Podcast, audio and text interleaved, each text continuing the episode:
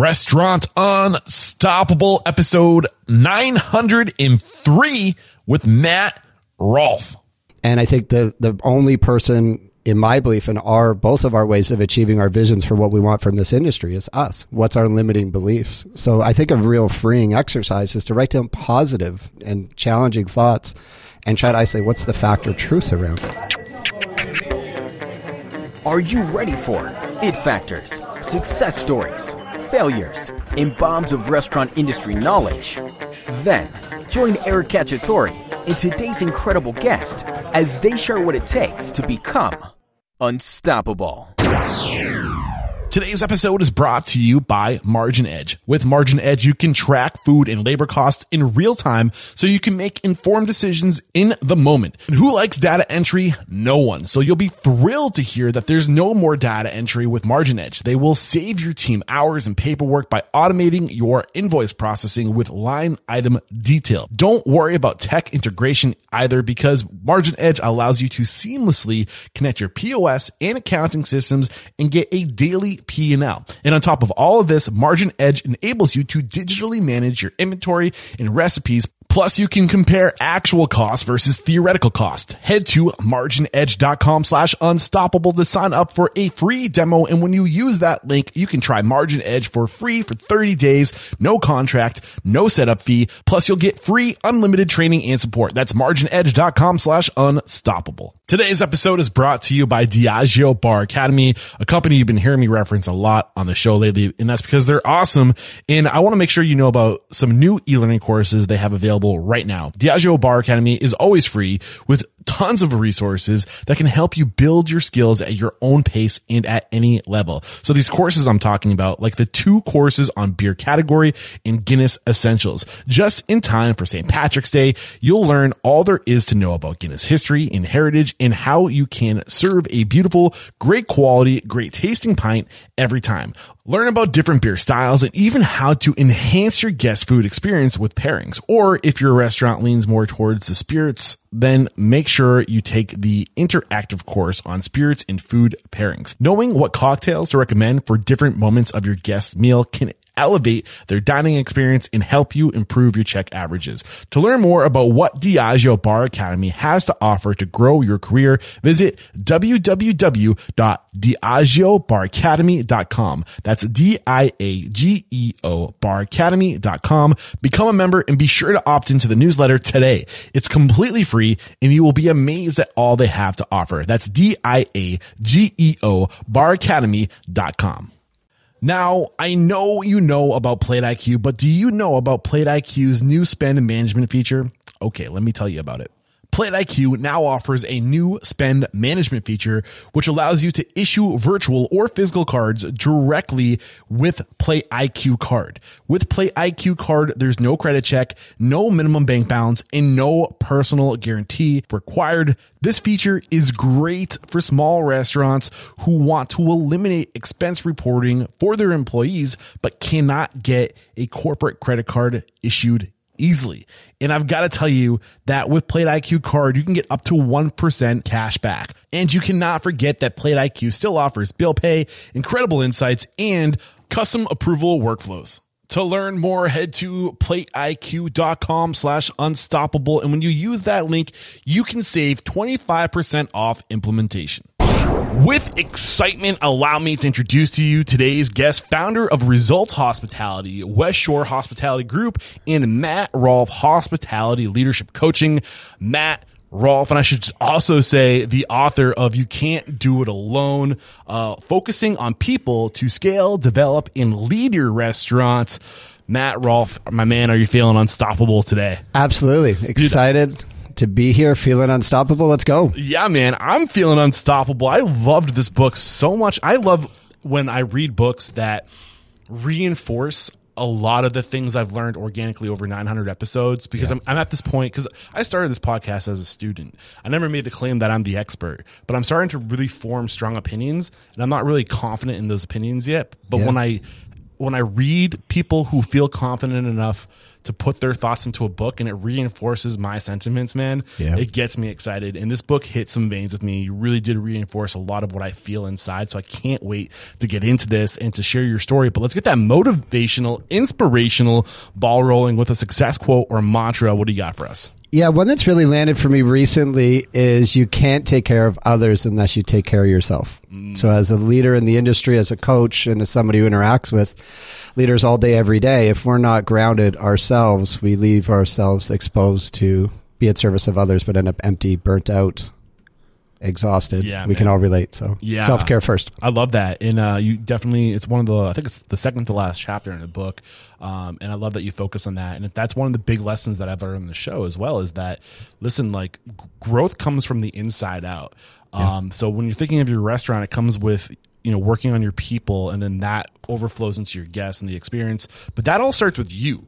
You know, you can't lead, you can't influence, you can't sway people unless you've been able to sway yourself and improve yourself first. Because you got to, you know, it, it, it, it, and I think that's the inside is you Yeah. out, right? What, what's going through your mind as I say this? Yeah, I think about you know your core beliefs. So we've all gone through trauma over the last couple of years with the pandemic, and just checking in with ourselves, like where are we at? So there's this fierce fight that we have to recover, we have to rebuild, we have to make it, and we did. Um, but where are you at personally? How clear are you on what you want for yourself, for your business, for your team, for your building or multiple buildings if you have multiple restaurants? How clear is that now that we're starting to come out the other side, hopefully? And I Yeah. think we're there. Yeah. Um, Don't jinx it, Matt. Yeah, I'm not sure. Yeah, I, just I said some stuff on some some podcasts 18 months ago, and hey, we're good, we're through this, and we weren't. So it's just hopeful, uh, glass half full, or hopefully overflowing now. But Right. just yeah, check it in myself. I love it. Um, great way to get this thing started, dude. I'm really excited to kind of dive deeper into your ethos, your beliefs, your values, your, your knowledge. But let's just kind of start with where it makes sense. Where where does it make sense to share to start sharing your story? Yeah, I think I always tell a little bit of a story up front of how I found hospitality because it is important to me. So I was someone who in public school and high school was diagnosed with a learning disability. And as I got to high school, I just have this pivotal moment that, that really started to put me in a direction to be in this podcast with you right now, where I was told by a guidance counselor I wouldn't graduate high school. Hmm. So you're not going to make it. And you should find what he classed as alternative employment. And what that meant was go get a trade worker's job. So I think it's go be a roofer, go work construction, go hold the sign. Nothing wrong with those jobs, but the way that they positioned it didn't work for me. And I ended up finding the restaurant industry where I got a chance to go in, you know, work low level jobs, but had people who didn't judge me in a restaurant for how I learned in school, who didn't judge me for, you know, tags that had been put on me since I was in grade one. And I fell in love with the industry. And, you know, from that point, it was home. You know, I worked in low level jobs in restaurants, worked in the bar in college, and my journey started working for Bacardi, then Anheuser-Busch, and fast track 15 years later as an entrepreneur here we are coaching some of the top leaders in the industry trying to help them strengthen their business Man, I love how you just kind of cruise at 30,000 feet and gave me the big picture. That helps so much. But going back, um, what was your learning disability? um and see because it wasn't diagnosed Or what but- is, I should say. yeah what it, what i feel and we all say adhd or or just with that it was just add um, I just had an inability to focus. So I grew up in a family that had a lot of trauma and turbulence around it. Um, and I went through a great book. Uh, Oprah and Dr. Perry wrote it called What Happened to You.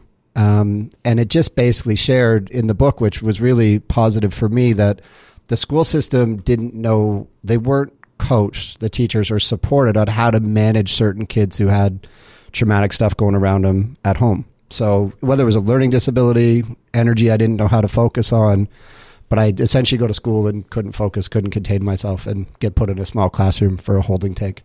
Um, as you get to high school, that small class still the same small class, but I mean, I, I'm totally resonating with your story. Yeah. I mean, I'm I'm one of these kids that kind of grew up in that same. I, I had a great home life, so I, Yeah. I was fortunate to have that. So that doesn't parallel, but ADHD, d- color blindness, dyslexia. You know, I know what it's what it's like to go through a standard school system and not be standard. Yeah. you know, and I think this industry attracts a lot of people like us with learning disabilities because. I think people who gravitate towards the hospitality industry tend to be more social emotional intelligent versus you know iq it's eq over iq right generally speaking. Um, and i don't think the standard school system really appreciates that type of intel- intelligence. Yeah. it wasn't designed for that type of Yeah. type of intelligence. What's going through is this kind of resonating with how you felt Yeah, how I felt going in is it just, you know, I've seen as an entrepreneur, and even with yourself, how many incredible entrepreneurs and leaders that have, that are dyslexic. Yeah. Um, and you find, and it wasn't something that, you know, many kids that I grew up with had it. They wasn't even, they didn't know how to diagnose it. Yeah. So they just, you know, we couldn't read or couldn't do certain, couldn't write and things. But as I get a chance to meet a lot of entrepreneurs, sometimes these disabilities and air quotes turn into be superpowers because it creates this scrappiness and this fight and, Yes. You know whether home life might happen to be you know traumatic uh, others I, I think that's just a variable of uh, that's there. But how do we take our experiences and where do we put the energy? So we can retract or we can move forward. You charge forward right? Yeah. look what you're what you're doing right? So i my learning disability i wouldn't take it away for the world. It created who i am i wish i could have done a couple things differently Yeah. but- well, one of the big lessons I've learned of this, this podcast is there is no such thing as standard, No. right? And I think that's a lot of what gets this industry in trouble is we, we come up through uh, a restaurateur who teaches us the, the standard way of doing business in the restaurant industry. And we're all kind of rinse and repeat, rinse and repeat. This is what my boss taught me before his boss taught him before his boss taught him and since go all the way back to like 1905 and we've been doing the same stuff over and over and over again the standards um, but there is no standards. And the the connection i'm trying to make is with people like we go through a standard school system right? Yeah. but people aren't standard. And we're just starting to realize that like we, we put these labels on things. And i think it's in not accepting those labels where you really start to kind of just go well screw that Yeah. you know? Um so you, you mentioned trauma uh yeah is it cool to talk about that? Yeah, Is that yeah. something so Yeah, absolutely. kind of I mean the, the point of the show is to be inspirational, to show people that you can come from different backgrounds and still be at the top Yeah. if you want it bad enough. So what was that trauma that you had to overcome? Yeah, I think there's a bunch of like moments, and I've my therapist um, think I'm putting their kids through college, so and I don't and I don't mind because it's worth it. But at the age of two, my mom left in the middle of the night, um, and I didn't find out till recently because our family didn't talk about any of this stuff. She didn't come back for five years. Wow. So there was this period of time, you know, where I had a a single dad uh, raising two young boys in the 80s, which just wasn't common. Um, and it created a bunch of, you know, there just wasn't, he wasn't around much. He was an entrepreneur. So Yeah. this whole situation of trying to raise yourself inside a household, my brother's 10 years older.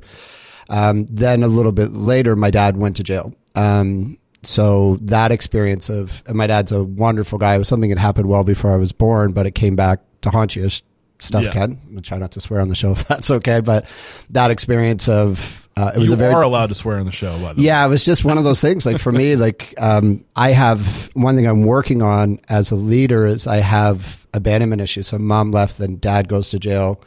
Um, dad comes home back and forth between um, when my mom was back, back and forth between my parents' houses. But it's the the trauma was um, being alone a lot.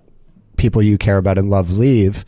Um, but what I learned through that trauma is we can what we go through we can uh, recreate so I started on a pattern of recreating these circumstances with friends and girlfriends where I would almost create an environment where um, I expected people to leave, so they did. Um, and that's kind of what I'm working on now. And I think as you go through trauma, um, what I've learned is once you go through an experience, you make meaning of it. As a human, we make meaning out of everything that happens to us all day, every day. So these events happened, and I made meaning that wasn't necessarily true. It was your truth in that moment. Correct. Yeah. Yeah. And as I do the therapy and work with, you know, this is our going back even to our restaurant industry now, right? People made meaning of the pandemic. Did it really happen? Like, was it, was it, we feel our truth, but if we can step, like as you said, 30,000 feet up from it and look down at it, what really occurred? So my challenge as a young kid was the stories I made up were protecting me, but they weren't necessarily true fully, meaning I wasn't alone. I did have support.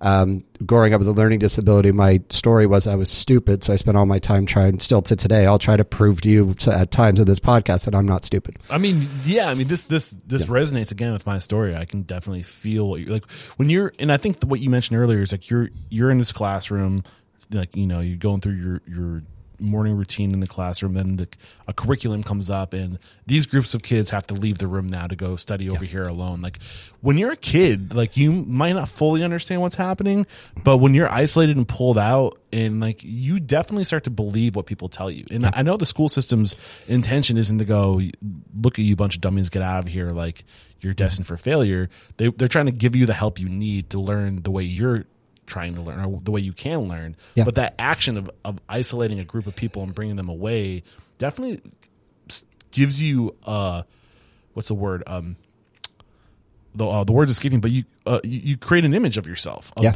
and you start to believe it Yep. you know and I, I'm, the reason why i'm going deep into this because i feel like a lot of people who are listening are probably also like shaking their head yeah me too like this is something i resonate with don't fall into the what you know your own self deprecation is that Yeah.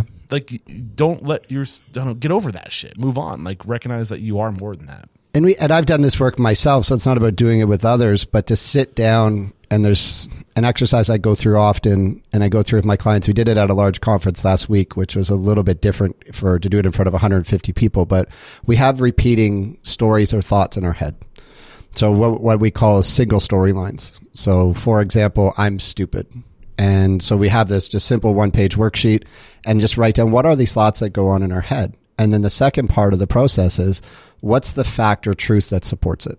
So when I have to write down I am stupid, um, and I beside it say what's the facts that support it, it kind of isolates that it's not not true. Yeah. So the side of just you know I'm looking at what are my repeating thoughts and are they serving me or are they not? And I think the hardest people on us are is us. Like we mm-hmm. we wouldn't talk to a stranger the way we talk to ourselves in our own head. yeah And I think the the only person in my belief in our both of our ways of achieving our visions for what we want from this industry is us. What's our limiting beliefs? Mm-hmm. So I think a real freeing exercise is to write down positive and and challenging thoughts and try to isolate what's the fact or truth around it. yeah Because for me, it it set me free. This workshop we did last week, we had like five or ten people that have messaged since that have just said I had a breakthrough by sitting and, and isolating three thoughts that have been repeating in our minds for a couple years, a decade, or you know since we can remember. So I think the side now is we all have you know limiting beliefs. We all have things that get in the way. But how do we spend take a little bit of time to check in? Some are true for sure, and some aren't. You just you kind of just uh, that thing said some of it's true the, the your beliefs about yourself because there is a level of self-awareness right? Where we it's important to be self-aware and sometimes i think it's it is good to be self-aware of your weaknesses. Yeah. um so where, how do you find that balance of like accepting that what you feel about yourself is true and how do you decipher between what is a self-limiting belief that's not true and what is true Yeah, I, so part of it is my own process, and then having a support network around you that'll be candid and honest enough um, to share truth. So one of my favorite books is Think and Grow Rich by Napoleon Hill. love it I know I get I get shit for it now because it's a i little bit haven't dated, read that in a few years but it's just dated. Like I, I handed it to a group recently of it's a great book it's an though. incredible book. Just some of the language is, is, is a bit dated, but one of the exercises in there is see yourself as other people see you. yeah Um, so the side of what I would do is, you know, if we were sitting with a group of leaders or Sam and Eliza are outside sitting with my team, is here's how I see myself. And there's an exercise in that book that allows you to go and see how other people see you. Because I think it's a contrast. Often others can see so much in us, so much power, uh, so much potential, so much drive, but based on what we're dealing with on a daily basis ourselves, we don't see it in ourselves. I'm sure you've sat across from somebody in your podcast and looked at, say, this person's unstoppable, but they're actually the ones that are holding themselves back a bit. Well, you know, you're like you're reinforcing. You, did it in the book, and now you're doing it in this conversation, reinforcing reinforcing some of my major lessons. And um, what you're reinforcing right now is this mentality. When I talk to people and I say, you know, how when did you know this was your path? When did you know this was going to be what you wanted to do? Yeah. you'd be so surprised at how many times that origin story goes back to a mentor or a grown up or somebody that you look up to and you you know you admire who says you're good at this. Yeah. You know, and and as uh, somebody who's young coming up into this world, pay attention to what people are telling you because we don't really develop self awareness until we're like in our late twenties, early thirties, when that pre- that prefrontal cortex is fully developed the, the the peak of emotional intelligence is self awareness. It takes time to get that. So you got to listen to what other people are saying about you. The universe will give you clues if you pay attention, you listen, and it, reinforces what you're saying. See yourself the way other people see you. I've just never heard it put that way, but Yeah. it's so great. Um, yeah, like I, and I can remember the moment when somebody looked at me. Like he became my first business partner. He was a client when I worked for Anheuser Busch, and he looked me in the eyes for the first time and said, "I see so much in you, and I believe in you." Like, and it's like I was pretty scrappy and rough back then, and but and I wasn't an emotional person. I am now, but literally tears. No one had ever said that to me, and it was early twenties. But I, I and I'm sh- that's not true. was that was that the pivotal moment for you? Where you see? Yeah, it was. It's so it's, a moment in time. I could see it in my mind. I could see. I know what time of day it was. I know what's around me. I have the full experience. It's crystallized in my mind. And whenever this happens, I have to pause to tell our listeners if you are in a leadership position and you see somebody who's good at something, it is your responsibility, it is your duty to let them know because they might not be aware of it because you're just so unself aware at that point in your life. Young people just don't have that self awareness. They their awareness comes from the the hints the universe gives them. Be the hint Yeah. reinforce that and you can literally set somebody on a life trajectory you can change someone's life in that moment of just recognizing them I that is what we talk about core beliefs. That's one of mine. So I feel like recognition is free. It's something we feel every day. We don't often share as much as we feel it. Friends, family, coworkers, clients, whoever it is.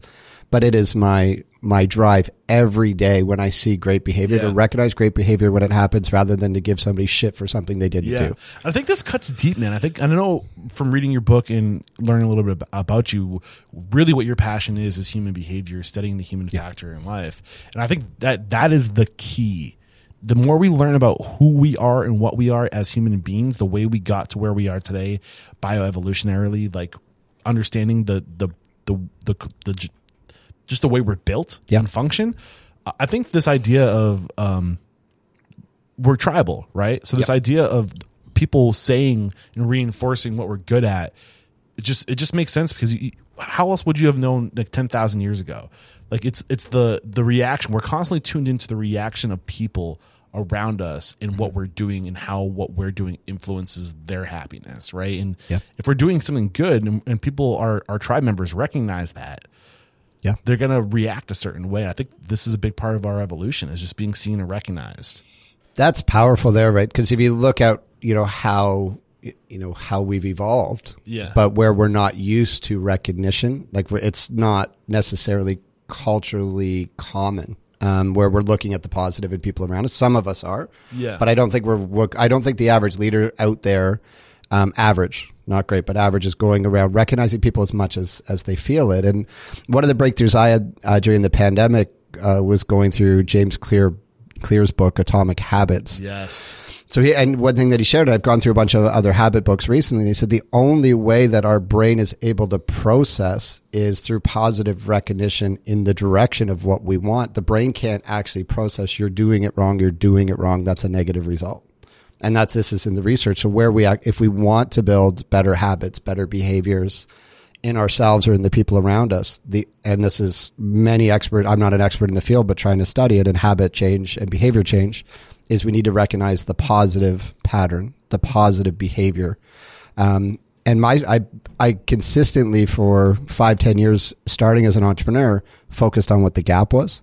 What didn't I do? Where didn't I get to? How, you know, what goal was I short on? Rather than recognizing we hit two out of our three goals, knocked them out of the park, and fell shortly, uh, fell short on one.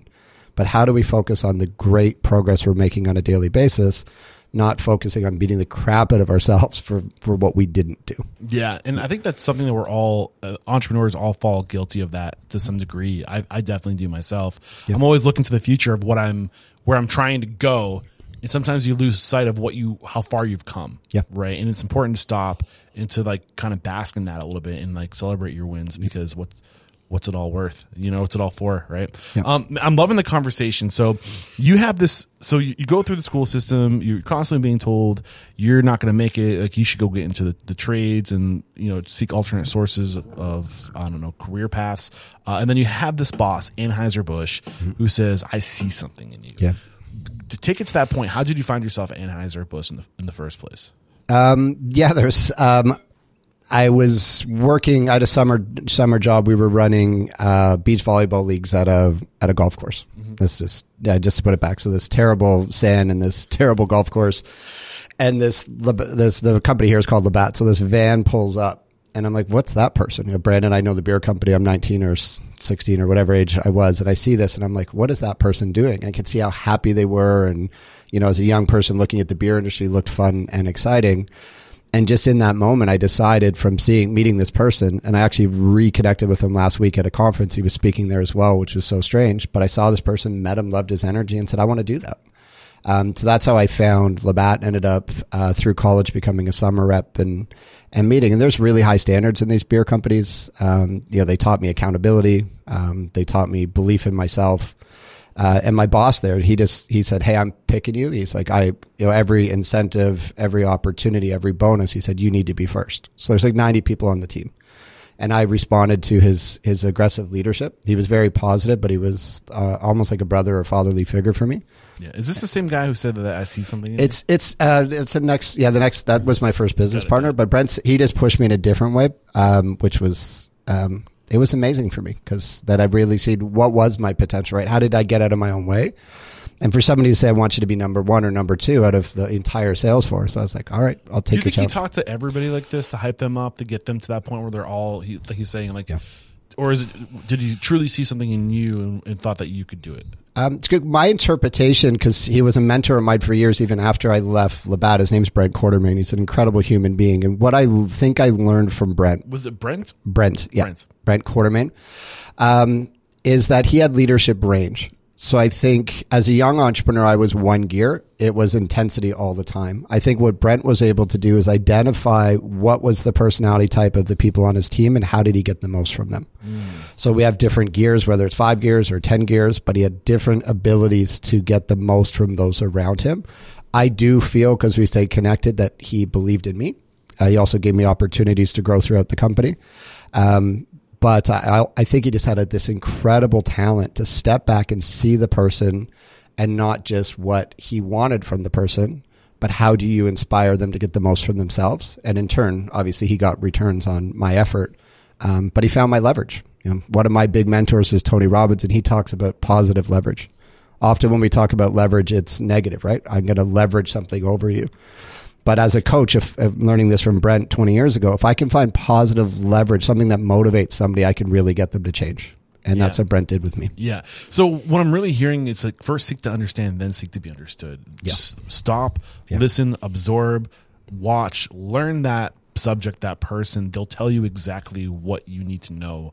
Uh, to, I think what uh, positive leverage, yeah, to, to, get, they'll give you the information, the knowledge you need, the data you need. Yeah to leverage that relationship. So when he what what is it that he told you that he he saw in you that you that you could be number one? What did he bring to your attention about yourself? Um, ability to connect. Um, so I think one thing that I learned from him as a mentor is at, at that time a lot of things were moving to technology and we had all these new laptops and handhelds and tracking notes and he just pulled me aside and said hey like all this fancy stuff around you is great but your strength is connecting with people mm. Um, so this is why you know the path starts me to becoming a coach, right? So um, he said the ability to listen, be present. I care about you.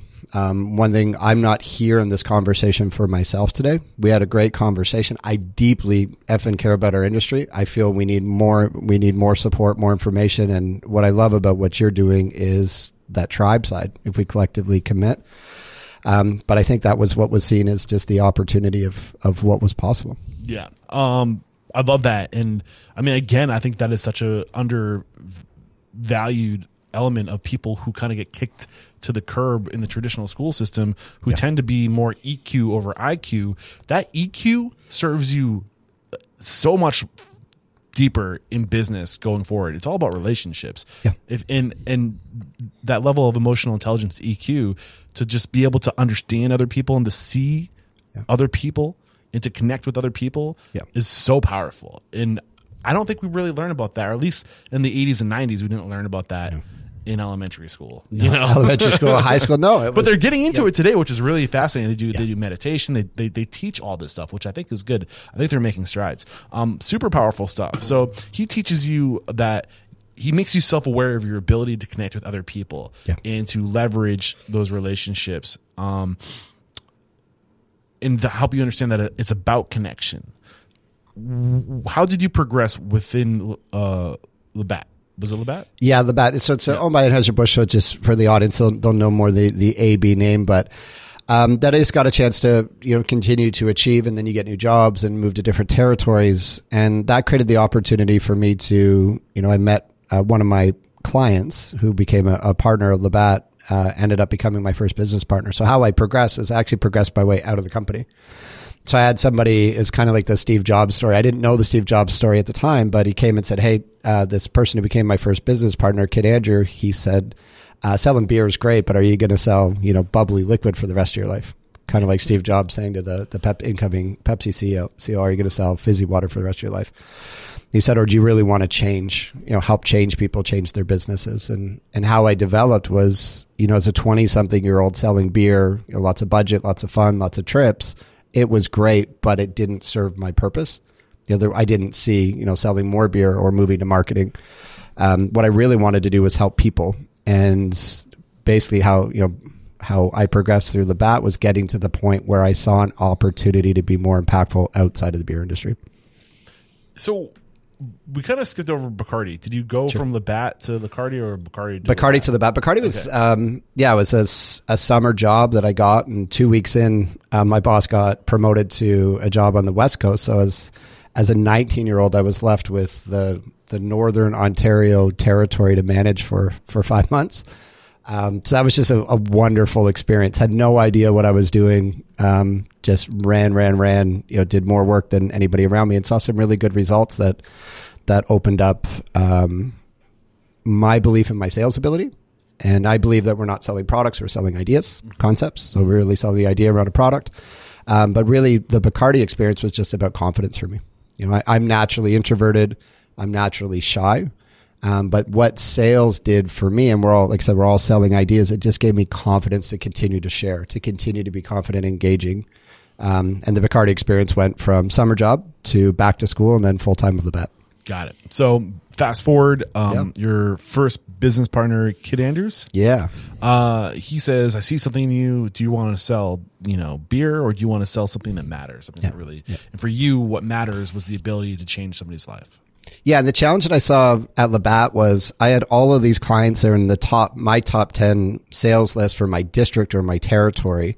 But when I got a chance to to meet these people, and usually it was sitting in the back office of a pub somewhere, and they had a drink in their hand and a smoke in the in the other hand, and you could tell that they've been drinking, and you could see like although they were selling all my beer and the restaurants were busy, something was missing in the back end. You know, they were talking about um, you know, divorce, bankruptcy, you know, challenge. So it just it didn't make sense for me. How could all the suppliers be making such great money or selling so much product while the operator is not profitable? Yeah, So that that's what's the big shift for me that I'm like, this doesn't make sense. you just reminded me of the words of Eric Williams, past guest in the show. Um, the name of his restaurant's escaping me, but he's a, a executive chef, Chicago. Um, and when I interviewed him, we are talking about this, and it's it's a real issue with our industry. It's something that I think we really need to be much more aware of and mindful of. Is that we are not the beneficiaries of our hard work. The restaurant industry brings so much opportunity to so many other verticals, and we are. And it's all off of our blood, sweat, and tears. If, if this, if the food and beverage, the hospitality industry didn't exist, Yeah. these other verticals wouldn't have the opportunities they have. I'm talking about, you know, Open Table was an example, you know, in the early 2000s or into the into present. They're, I think they've gotten better as far as a company goes, but you, see, you saw a third party delivery. You see it with just people who own real estate, who they're selling and renting this real estate Yeah. to restaurant owners, and they're making buku bucks. Yeah. it just like we don't own our assets. We don't. We're, we're not the beneficiary. Like, what do we need to do to change that? The restaurant industry. Yeah, I think it's just um, part of it is that one of the conversations I feel is really shifting out coming out of the pandemic, and it's been talked about for a while. As we work with a lot of the major beer, food, and and liquor companies as part of our coaching dynamic, but we always talk about win-win partnerships. Or Stephen Covey did. You referenced Stephen Covey there a minute ago. Win-win partnerships, something I believe listening to Stephen Covey's tapes years ago, but is it real? And I think coming out of the pandemic, the challenge is when I'm talking to suppliers in their fancy boardrooms, the cost of them for restaurants to continue to turn over is tens and tens of millions in the US, hundreds of millions of dollars because they're investing in in a cycle of bankruptcy. Mm-hmm. So I think now we're finally starting to look at how do we work together for for scalable and sustainable restaurants. Mm-hmm. And I might be a little bit we might be in the innovator or early adopter stage, meaning small percentage of us are focused on this, but I think what needs to change is, you know, when we look at our restaurants and everybody involved, me as well, how am I contributing to a return on culture, a return on time, a return on investment? If you're a food company, beer company, liquor company, open table, do we really have a common goal?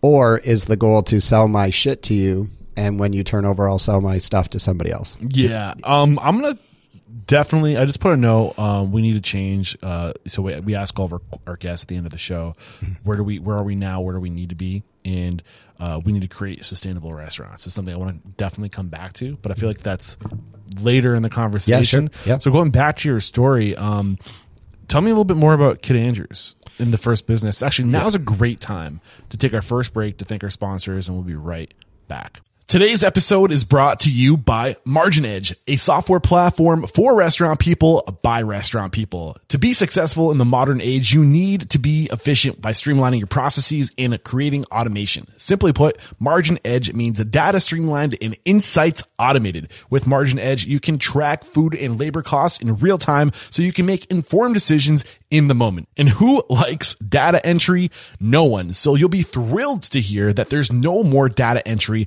with Margin Edge. They will save your team hours and paperwork by automating your invoice processing with line item detail. Don't worry about the integration either because Margin Edge allows you to seamlessly connect your POS and accounting systems and get a daily P&L. On top of all of this, Margin Edge enables you to digitally manage your inventory and recipes. Plus, you can compare actual cost versus theoretical cost. Find out why over 3,100 restaurants are thrilled to be using Margin Edge. Head to marginedge.com slash unstoppable to sign up for your free demo. And when you use that link, you can try Margin Edge for free for 30 days. There's no contract. There's no setup fee. Plus you get free unlimited training and support. That's marginedge.com slash unstoppable. One more time, marginedge.com slash unstoppable. We're back and I'm loving the conversation. You were just starting to tell us about your first venture, your first business that you owned. Uh, one of your mentors, Kid Andrews, saw something in you.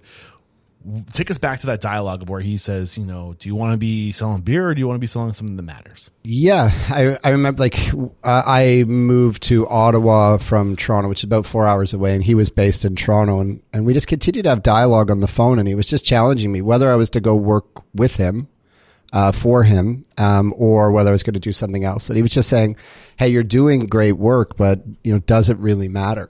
And I think he shared from a genuine spot. He's a serial entrepreneur um, you know, uber successful in different ventures, bankrupt other ventures, but he, he really is probably one of the most inspirational and impactful people on my life to date. And I think, um, you know, in my final days, he'll be somebody that I think of that I'm so grateful to have met him and had his support. And I think one of his talents, similar to Brent Quartermain's, was the ability to see something in young leaders that he could harvest. Because um, he did have multiple young leaders around him in the different businesses. Um, but Kit just he he had big dreams. Like for me, he taught me. Um, I had a poor relationship with money um, and the meaning of money and what I felt I could earn. I had uh, limiting beliefs of what I could achieve. So what I felt I was entitled to to do or have or build. And he was someone who just through not through his talk, through his actions, you know, he he compounded wealth. He took extreme risks in business, um, but he built it all around people. Yeah. It wasn't. He could buy buildings, but he, the buildings were driven by people. So how you worked with him at Anheuser Busch? No, this is what he actually owned a, a group of restaurants. Okay. Uh, so he was a restaurateur. I sold. I sold to him. Got it, got it, got it, got. And I when I left um, Anheuser Busch and joined him is when we we started what's now called Results Hospitality. Um, and we brought that company the license agreement or the software. We went into restaurants and helped them increase profitability through third party inventory. Um, so we go and do the inventory, find losses, and coach the operator on how to close the gap on the losses. Um, Were you, so- what so you okay? Let me make sure I understand. So your Yeah. first business, Results Hospitality, founded when? Um, founded, we we are f- coming up on 15 years. Fifteen years. So. 2000. I don't know why it mattered. That's just my learning disability. People ask me dates, and I'm like, uh, 2007. I know it was almost 15 years ago. So. Um, and so you were so basically, and this kind of sounds a lot like sculpture hospitality. Is Yeah. were you using sculpture? Um, no, so it's actually Barmetrics is the software. okay. Yep. So you would use a third party uh, system, Yep. and then you'd take that system and you would implement it in restaurants. And Yep. would they pay you weekly to come in and actually do the inventory? Yeah, yeah. Okay. We still, I saw that company today. We we deal with um, a couple hundred of Toronto's top top restaurants. I've got a, a full team and partner who runs that business for me. Um, but yeah, similar to sculpture. Um, Was it just bar inventory or, or all? Of, Uh, we did we did get into food. Food's really difficult to do without the chef. Um, I think third party food inventory is, um, in my experience, is inaccurate um, if you don't do it side by side because there's so many variables in a kitchen where there isn't in a bar. Um, just my and I I personally went through about six months of trying to get that process right and wait, I, I think I'm a little lost. You said side by side with the chef. with- Okay. Um, so- yeah, just and again, the, so if we're trying to do a, a kitchen inventory, so we have the fridge, we've got prep products, you know, we, we've got all kind of variables of where the product is, how it's prepped, what stage it's at, and then if we're looking at weights and measurements, um, if you're if we don't have the process right with the chef, and if you don't go through the inventory with the chef, I think you're naturally going to find gaps. Yeah. Not to say a third party company can't come in, us sculpture. There's lots of others um, that are out there and, and do a good job. It just needs to be verified by the chefs because if not, you're going to find uh, different weights in frozen, thawed, and cooked chicken wings. too many variables that are out of control. It can be done. It's just I think if somebody if you don't know the ins and outs of what happened in the kitchen yesterday, you might have some gaps. And how many kitchens are exactly the same? So as you, Yeah. as somebody who goes into one kitchen to figure out how to get it right with this restaurant, Yeah. you go to another kitchen. It's like okay, we have to build this from the ground up again. Yeah. You know, and you have so many. It's just it's, it feels like more resistance than is worth the effort. Or Yeah, that's the challenge. You know, in food inventory, it, it's absolutely critical and necessary. But are you working towards an intentional and aligned goal? Right. So, like, if I co- if you're a chef and I come into your restaurant, and I tell you you're missing twenty percent of your product and you weren't part of the process. You know, they're going to be like, "Yeah, get bent. You don't know my restaurant." And, and so that the liquor inventory is easier. You know, Yeah. it's physical product and depletion. Then that process can be done. there's fewer steps from where that Uh, Yeah. you know it comes in in a bottle, and it goes out of the bottle into a glass, and that's it. Yeah. Whereas food, you know, it comes off the truck, it goes into the refrigerator, it gets it gets prepped, and then from there it goes in holding. From there it gets in, in- added to you Yeah. know the element of the dish, and then it gets delivered to. The, there's just so many steps where things can go wrong. Yeah. So that's kind of what I'm picking up here. Yeah. So, um, 2007, you started Results Hospitality with Kid. I'm saying, is it Kit or Kid? Kit, K I T. Yeah. KIT. Sorry, I'm yeah. calling him KID. Sorry, kid. Kit. Um. So, so I, I see where you know what he's thinking. You, you're you're part of the the beverage side of the industry, selling libations. Uh, he sees that you're good at it. He sees that you understand that part of the business, and he knows that you can go and sell this service to other restaurateurs. Is that your your role in the business? Is just doing the sales, or were you actually in there doing the inventory as well? Um, yeah, we learned from. I was the first person to use the software um, in Canada. You know, the Barmetrics was based out of Australia. We call the software is uh, run by Barmetrics, and for our company still is um, for Results Hospitality. So we were dialing in through Skype in overnight, trying to figure out how to do inventory. So the one thing I loved about that experience as an entrepreneur is I learned every single stage. So Yeah. first counting to account management to client presentation, then to sales, then to office expansion, then to franchising. Um, as we expanded that business, and it was. Uh, yeah, it was great. But it's, I remember having my uh, freezing in a cold room was my first experiences in the middle of the night because I was still working my other job. Right, I was traveling back from Ottawa to to figure this company out on the weekends and spend all weekend trying to do inventory and get it right. That's wild. I think there's a lot of opportunity right now um, for restaurant people with third party services. Um, Specifically, like Restaurant 365 comes to mind, Toast comes to mind. Yeah. We are so dependent right now on technology because of the cost of labor going up, uh, like all these increases in costs. We need to streamline process to get the job done as as cheaply as, or not cheaply as possible, but as you know, smoothly as possible, Yeah. efficiently as possible. Um, wh- what advice do you have for somebody who might like if you're using to if you're if you're trying to create a business that hinges off a third party platform that where you're basically helping implement this technology because you become an expert in that technology. Yeah. What's your advice for setting up a business like that? Yeah, and I've got some pretty strong beliefs on this because I like I get contacted as I'm sure you do multiple times a week through LinkedIn with somebody who has incredible tech. So they've developed this technology, um, and they're trying to figure out how to sell it. Um, so they're looking, hey Matt, can you help me sell my stuff? And I said, I wish I could because I'm trying. I'm busy trying to sell my own stuff. Um, but what I, I think, if you're trying to get a third party system, this goes for a lot of different thought processes. Are you really thinking about what your audience wants and needs? The operator. So the technology works, but we have to get another human being to engage with it and use it properly. And I think if we think about what them and they want and need, um, it'll allow us to implement successfully the software, the technology, the tools, whatever it is. Because all most of the tech I see works, but what the gap is is if the the operator who buys it doesn't buy in or use it properly, it doesn't work, and then the subscription fee drops or they drop your tech. Yeah. Um, so I think the key thing is how, what does execution look like?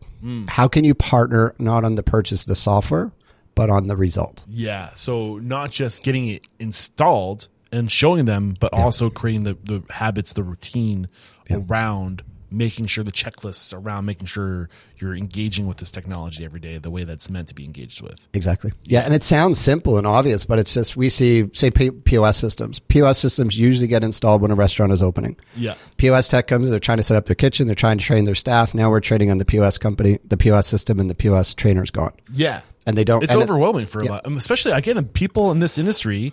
No bash on us, but Yeah. we tend to be kind of like you and me, Matt, where we're not really like the most like tech savvy type of people, Yep. or we're more socially, emotionally intelligent. We're good with people, but when it comes to process and figuring, tinkering, and I don't want to make, I don't want to paint you into a corner if this doesn't sound like No, you no. correct me, but I'm definitely not one of those people that like to get. I'm not good in the dirt. I'm not good in the mud. Yeah. as Gary Vaynerchuk would say, or Simon Sinek would say, you're not. Um, wait, Gary Gary Vaynerchuk says dirt. In uh, Simon Sinek calls you a, a, a how guy, Sure. right? I'm a why guy, and I'm Yep. good in the clouds, and that Yep. tends to be a lot of people in the restaurant industry. So, like, back to the point, if if you're somebody who's a good technician and you're good at tinkering and you're good at figuring things out, I think there's a ton of opportunity in this industry to become a master in toast, to become a master in restaurant 365, Yep. and just have clients where you're there helping them out. How many clients would you need? Not many. Like 10 at what, what, what could you charge to be an on call tech support for a restaurant? Yeah. Yeah, that's and we played with this model a lot. So one thing I worked through with my coach um, and to the Barmetrics team listing is how do you be software agnostic? Like I don't care if the software is Barmetrics, if it's Sculpture, if it's Open Table, like whatever we're doing to optimize. So how like if you're somebody out there looking to support the industry and you study Toast, you study seven shifts optimization, and you could put a very you can put a basic um, induction price on something. So I'm going to two grand to come in and properly set you up, or five grand to set you up. Um, and just did that because this most of these tech companies their their design is not that level of engaged support. Not all of them, but most aren't looking to sell. That's where they fall short is customer support. And there's so much demand right now, and so many people making technological changes in Yeah. their business because they have to. Yeah. That the these industries are overwhelmed with the the amount of support that's demanded from them. Yeah. There's so much opportunity here. I think we could talk about this forever, but let's move forward. Yep. Uh, so you 2007, you, you start Results Hospitality. How long are you humming along with that before you start your next project? And what was your next project? Yeah, the next. Um, so I worked on Results Hospitality and expanding that brand in our offices for I think six, seven years. Um, and we did move from expanding offices, then we started coaching and speaking, and that's where the divide for me happened. So I saw, I looked at myself and realized, opened my eyes one day and say, I own a company that I can call it whatever I want. Essentially, does inventory. I'll be honest on this. I have no interest in inventory. Don't like inventory. I like the result. I like to help my clients. But what I what I sat and it was kind of this uh, breakthrough for me is what am I really doing here? We were taking data, coaching people on, on how to behave different in their restaurants to get a different result. But what I really fell in love with was the people in the industry, the behaviors. So we we divided the companies. Um, so one would continue to focus on profit enhancement, and I set up a team that would run that company Um, different personalities. They're more detailed, more analytical, more in the mud. In your words, they're better to run it. I was a little too emotional to be running an inventory company, as you could imagine. Uh, then I shifted over to coaching. So really, how can we coach the leaders to get their people right inside the restaurant? So um, the results hospitality is, business was amazing. I loved it. It served me for a long time. It still does today. But my passion, I, I stopped and said, I want to be more affecting more critical change through people and behavior in the restaurant than the product in the restaurant. Yeah, and that's I lean that direction too. That's what really it's a human factor, it's a human element yeah. that really excites me as well. So I can get I can get behind that. So was this the the creation of West Shore Hospitality? Yeah, and yeah. that was focused on the coach, not the coaching, but the the human variables, the profit side of things. Um, well, West Shore was the, was the coaching side. It was the first version of of our coaching brand. Um, the West West Shore, is, as we fought for names, was. Um, I we, assumed you were in California when I saw that. yeah, I, like, oh, I grew up in West Shore, about two hours. It's this. it's this. Uh, excuse me, anybody lives there. It's this pretty average neighborhood that I grew up in, and what my coach that I was working with at the time said one of the things for me as I became a coach is be me, don't try to be somebody else. Um, so the naming the company West Shore um, just reminded me how I grew up. Stay scrappy, stay real. Um, don't try to become some polished speaker or coach, um, which was something I thought I needed to do at the time. So uh, we launched West Shore Hospitality Group, and we started doing uh, strategy sessions, uh, conference speaking, one-on-one coaching, and it was w- way more successful than I expected out of the gate. I didn't see how big the opportunity was. This is 2012, 2013. Yeah, about five years ago. Yeah. Okay. Um, so diving into this, um, you said that you you were more passionate about the human element side of things, the human variables, and profitability. What what made you what made you realize this is what you like? This is what your strength is. Mm-hmm. Um, to start to see what my strength was, the ability to to allow people to see their path forward. So I think as a coach, and I think there's a huge difference between a consultant and a coach, and one's not better than the other. But a consultant is paid to come in and give the answer. So there, I'm buying your experience. Um, I'm sure you've interviewed hundreds of them who are incredible restaurant experts who are going to come fix your kitchen, fix your marketing, fix your design the difference with the coach, which um, I really I realized, and obviously was working with a coach myself, was my ability was to put people into a situation to create space to have the conversation that needs to be had, to ask the hard question, and I'm not the answer. You know, I'm in this exact room later this afternoon. I'll be with a client. And our goal is to have the conversation for him that needs to be had to move his business forward. And once I started to see that and get comfortable with those conversations, um, I really saw the excitement I got from it, the fulfillment I got, but also the change and the breakthroughs that others had. And the breakthroughs weren't because of me.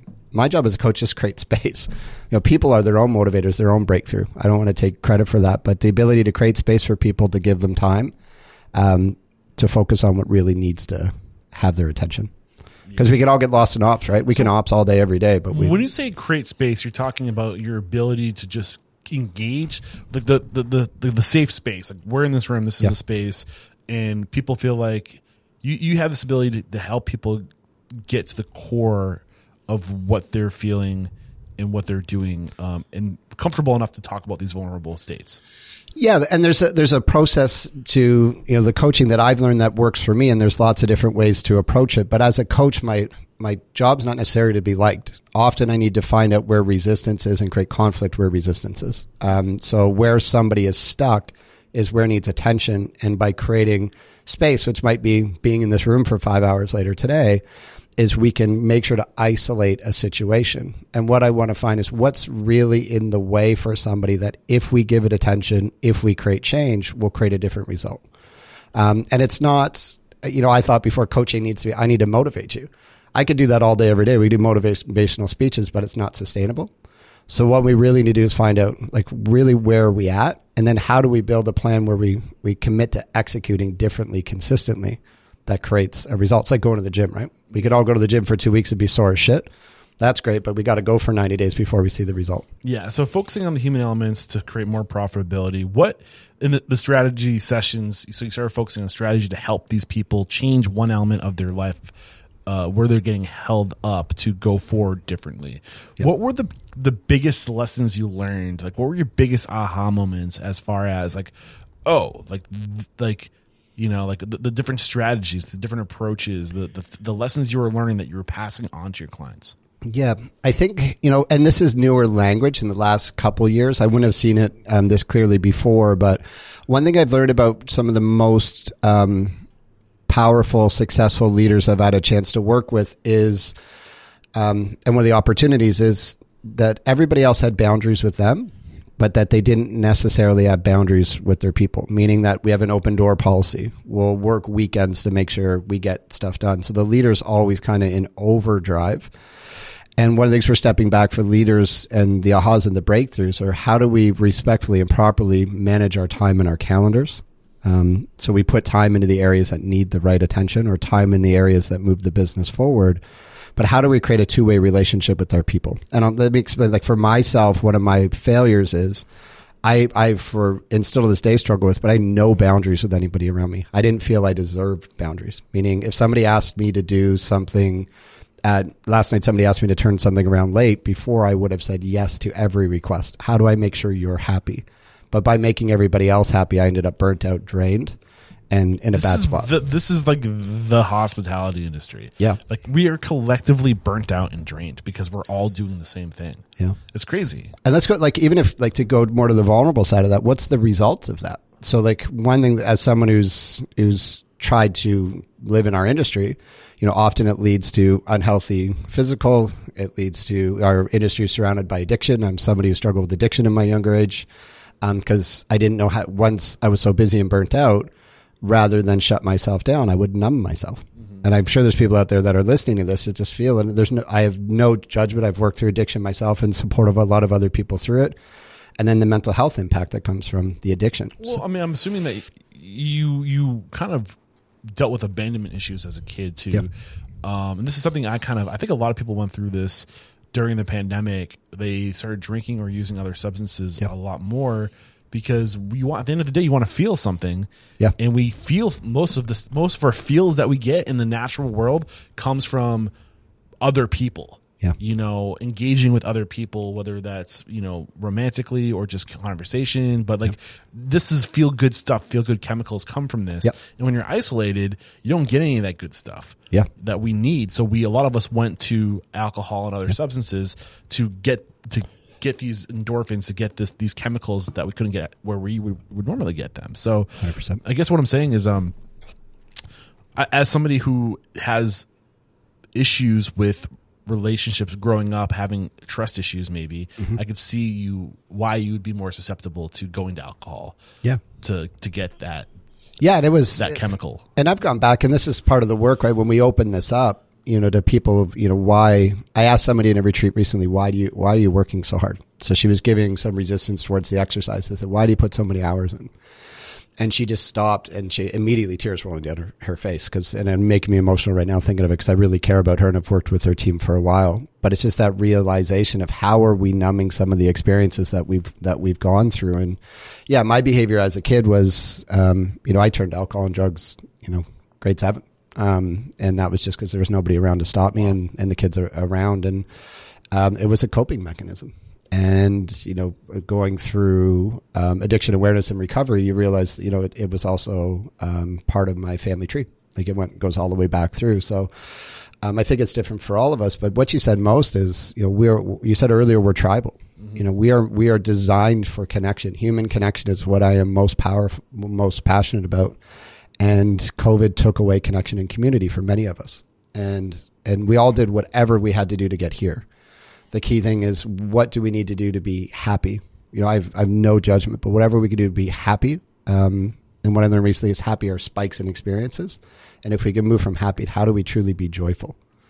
Um, and that's really when we go to the underlying work is how do we find joy in our restaurants Yeah. again? How do we find joy in our work? dude you're hitting another chord with me and i think that this what you're talking about right now is i hope that eventually there's a, uh, an awakening among humanity that goes wait all we all really want is to be happy Yeah. you know that's all humans really want Yeah. and the, the thing that's really exciting when you think about it is we're not far away from being able to attain that for most people. Yeah. You know, and I think it's just a matter of, and that's why I focus so much on the human factors, the human variables, because if we understand what makes people happy, Mm-hmm. then we can give it to them. And what I'm learning is that the it's really simple things that make people happy. Yeah. Being seen, being valued, personal growth, Yeah. like belonging, being loved. Yep. How hard is it to do that? Yeah. And a restaurant, what you just, we have the exact same language. In a restaurant, how do we make our people be seen, valued, and heard? Yeah. This is why I drove to freaking Toronto, dude. I was like, I'm not doing a point. remote interview. I love too much of what's being shared in this book. I know like it, it, it's just not the same, you know, Yeah. like another human variable. Like we, we have better engagement when we're next 100%. to people, you know? Yeah. Anyway. Um, so back to these lessons you're learning, what you learned, you learned, um, I think, and it's, it's it comes up really early in the book. Is the, I think one of the first things you do is you just you look at your your client's calendar. Yeah. you know, like time management.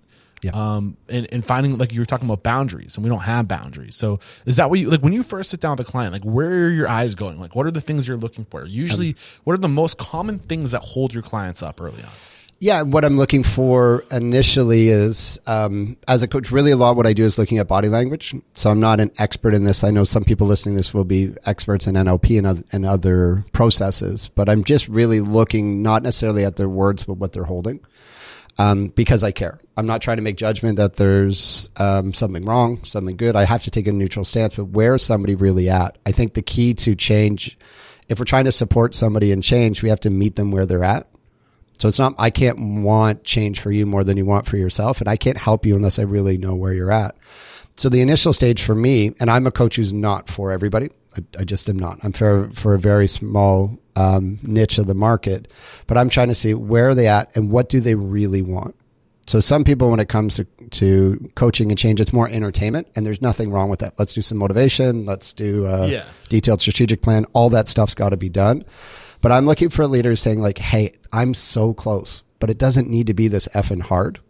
Like it's just it just seems harder, or it seems like I'm making too many decisions, or it seems like I'm disconnected from my people." And these will be in, whether it's an independent restaurant or a multi-site group.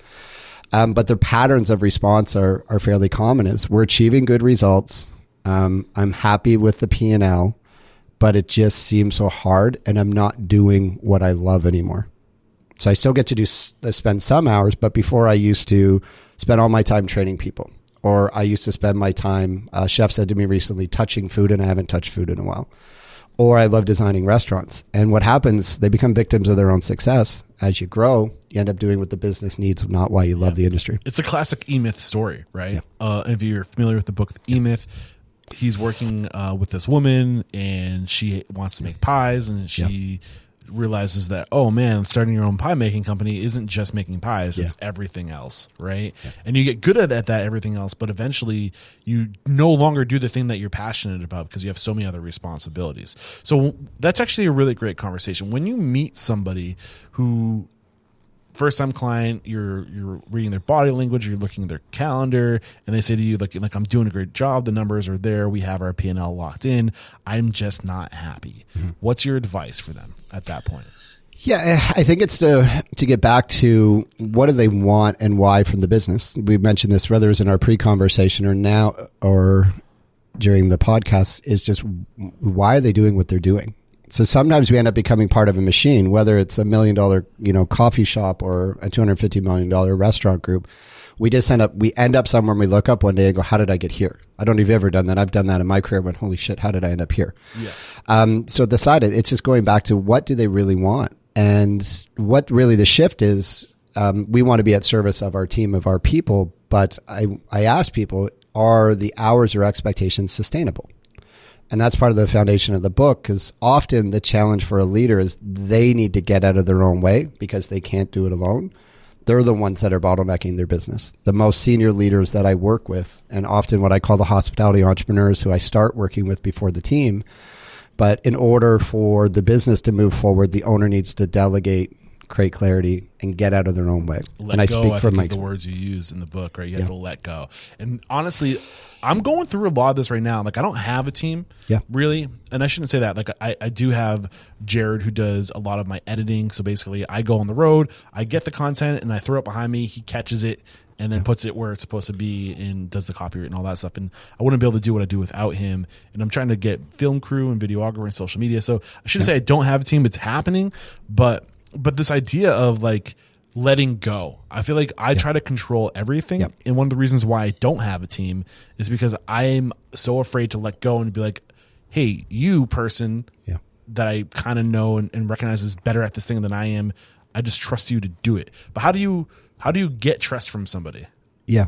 Um, Right. I, I, I love this. And we do a little bit of, of live coaching and I'm it's, setting you up, man. I read yeah, the book. yeah. I know we talk about Well, trust. Yeah, tr- there's a, lo- a lot of foundation of trust, and and before I get into what we do, you know, that was my same story with the results hospitality business. I stayed as the CEO of that business five years longer than I should have.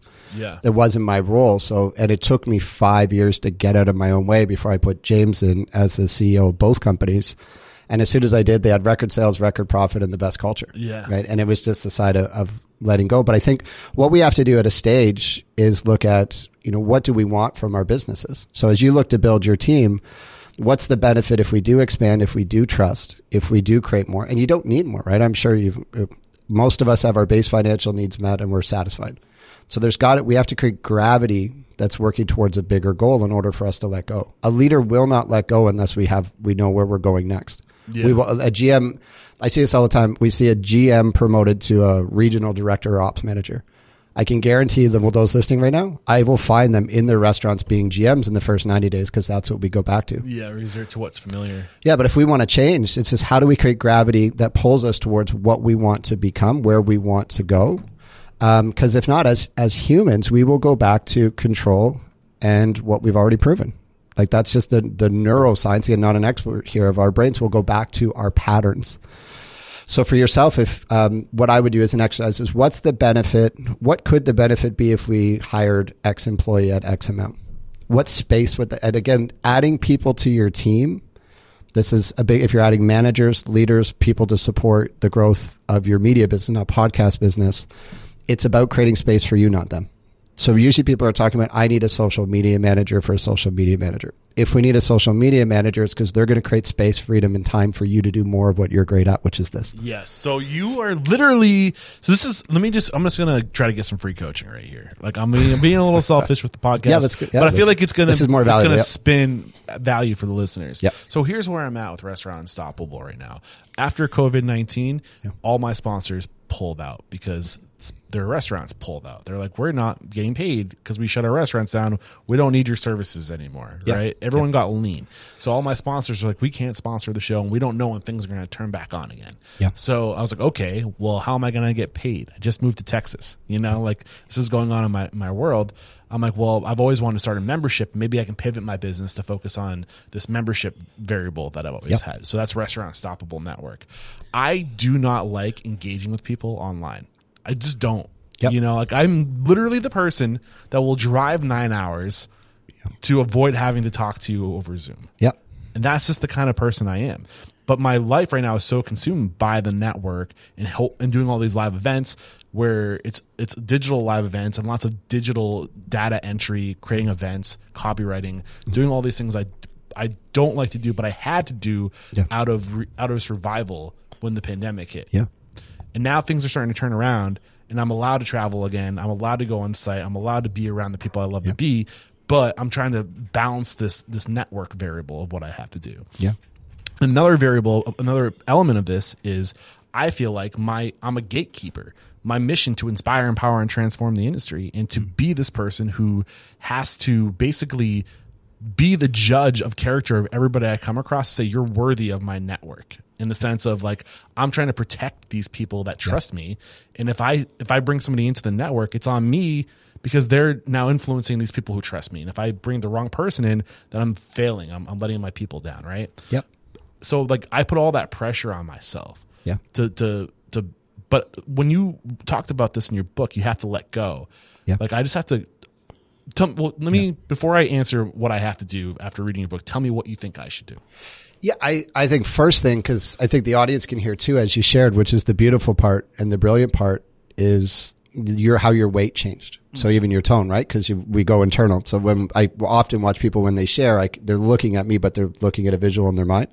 So I can see, I can tell you're looking at Texas or you're looking at a Zoom call you didn't like or, or something like that. And I think you should be really proud of yourself to stay with this, to continue to build an industry and to pivot.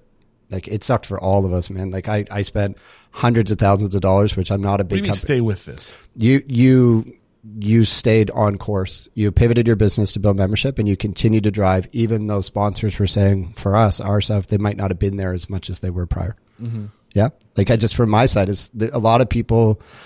A lot of people that I experience in your game are in it for the short term, not for the long term. Yeah. No Um, disrespect, but I think you're in for you, have purpose. Yeah. and you could share your purpose. Yeah, I think the network has value, and I, it's, it's weird. Like I don't want to let it go because I see that just being such a great place. The purpose to connect my listeners to the tools, services, and people who are being referred to me organically Yeah. in a safe space. Where we're here to share knowledge and to help each other out. Yep. But I just don't want to be there, Yep. and that sounds like such a horrible thing. I'm saying this out loud. I can't believe I'm admitting this out loud on the show. Yep. I, but I do think that there's value for people who do want to be there. But I think the, the dialogue I'm having internally is, and I got this from your book, is you just have to let go Yep. and trust that the people that you're coming across who are referred to organically, if you give them free range Yeah. and you just say, I trust you, have at it. Like, what kind of value would that? Um, you mean the people in the network or the people that join your team? Uh, the people who are be, people like you, Yep. for example. So my vision for the network is to have people like you who are consultants or coaches and or just thought leaders or restaurateurs or the products and services. Like if you recommend um Yeah. BevSpot to me, which I think you did earlier, was that Bev Tech or something like that? Yeah. Well, yeah, there's all kinds of. But yeah, like if you yeah. organically refer and recommend a tool or service to me, Yeah. I then reach out to that tool and service and say, Hey, people are talking about you, like you're in the circle of trust, like come share, come. Mm-hmm. educate us on how to use your tool and to, to use it to our fullest advantage. I trust you. You will refer to me organically, word Yep. of mouth marketing, basically. Yep. So I want to create a marketplace of word of mouth marketing of what's happening on the show. I just don't want to be the one to to manage all those relationships digitally. and I think that that's there's strength in that, right? And and you know we we I this want is to feed the funnel essentially. Yeah, and so I think what we would look back if we were able to, and all leaders listening to this, it's the same design, right? If if we're doing something that isn't our passion or we're not best at, you know, and so we have this great network, but we know it's not our passion to manage the network. It's what would we need to put in place in order to have somebody else support you in that. So, and I look, um, and again, I've done, had a bunch of coaches work with me on the relationship of money, and one of my coaches said respectfully, um, if you need somebody to support you, you're not going to pay for it. Somebody else is. And people get offended by that statement, but he taught it to me. So what, h- how much revenue we need to bring in from subscription model, from suppliers, from whatever it is in order to justify support for you. Um, but I think what happens, and that we can come up with those numbers, and then we just then we need to relentlessly attack so we can put a employee in place who manages the network, does that work, and represents your brand properly. But I think what happens for the leader is we won't actually let go until, and that's the the gravity comment earlier, until we have gravity that's clear in a new direction. So you need that vision, that mission of of whatever the entity is that you've built. You need to have this is what culture is, right? This is what core values are. This is what vision. This is what mission. This is what purpose. All these statements that we talk about when we're talking about culture. Is that what you mean by the direction of where this thing's going to go? Yeah, I think if we even we tell you talked about five year plans, but we put our I was um, texting with a or messaging with another coach I'm working with. Um, one of the top, he's a young president's organization facilitator, one of the top on the planet. Flies around, coaches the top entrepreneurial and, and large scale businesses in the world. His text for me, we're having a meeting next week, and I said, "What do we do to prep?" He said, "Put yourself 12 months out from now, and what are we creating?" Like, what is so remarkable that we are both, as incredibly busy people, going to commit time where we uh, love it? So, what when you're 12 months from now, we won't change where we are today, but when you see yourself 12 months from now, what is the Restaurant Unstoppable brand? Where are you? Who's around you? Who are your clients? Who's the network? And if we start there, then we can backfill. But if we if we don't start, Start with, with the end in mind. yeah, begin with the end in mind. the S- vision, Steve all, Eric Covey. yeah, all normal stuff. Seven Habits of Highly Effective People. By the way, we've mentioned this. Uh, we've referenced it a few times now. Yeah. great book. But I think for yourself is that side. It's and then in twelve months you want to be here. And we all know this stuff, right? But we have to really commit to it. You know, my side. We made. You've seen a couple people outside, right? This is a couple people on my team, and a couple people on my team that are on it right now. I can't afford based on our on our scale, but I can't afford not to if I want to scale. Yeah, it's an investment. Yeah, it's an investment. I and I believe deeply in everybody. You know, we've got just under thirty people on the two teams, but it's from our side. It's I, I I've got to make the investment first, and that's part of the forcing function to let go. But what are if you were to let go of the network? What would you step into? This. This, yeah, so when I started, uh, when I started the network back in 2020, it was I had moved. I had just moved to Austin, Texas. My plan was to move like full time to Austin. Um, and the plan was to. I was moving to the center of the country so I could be more places easily. yep, yep. My- this this is what I was trying to do is to be more focused on being on site and being an on site in person only podcast. The pandemic obviously hurt that. Um, now that I can do that again, and like this is what gets me out of bed. This is what I feel like I was put on this planet to do. For some reason, I think I have a lot of the the, the traits that you have, where I am able to get people to open up and to feel comfortable to create that space Yep. where they can be open and vulnerable and honest with me about who they are and how they got to where they are and to really get those details about what it takes to be successful in this industry. And th- this is literally what gets me out of bed. I spring out of bed when I have an interview. Yeah.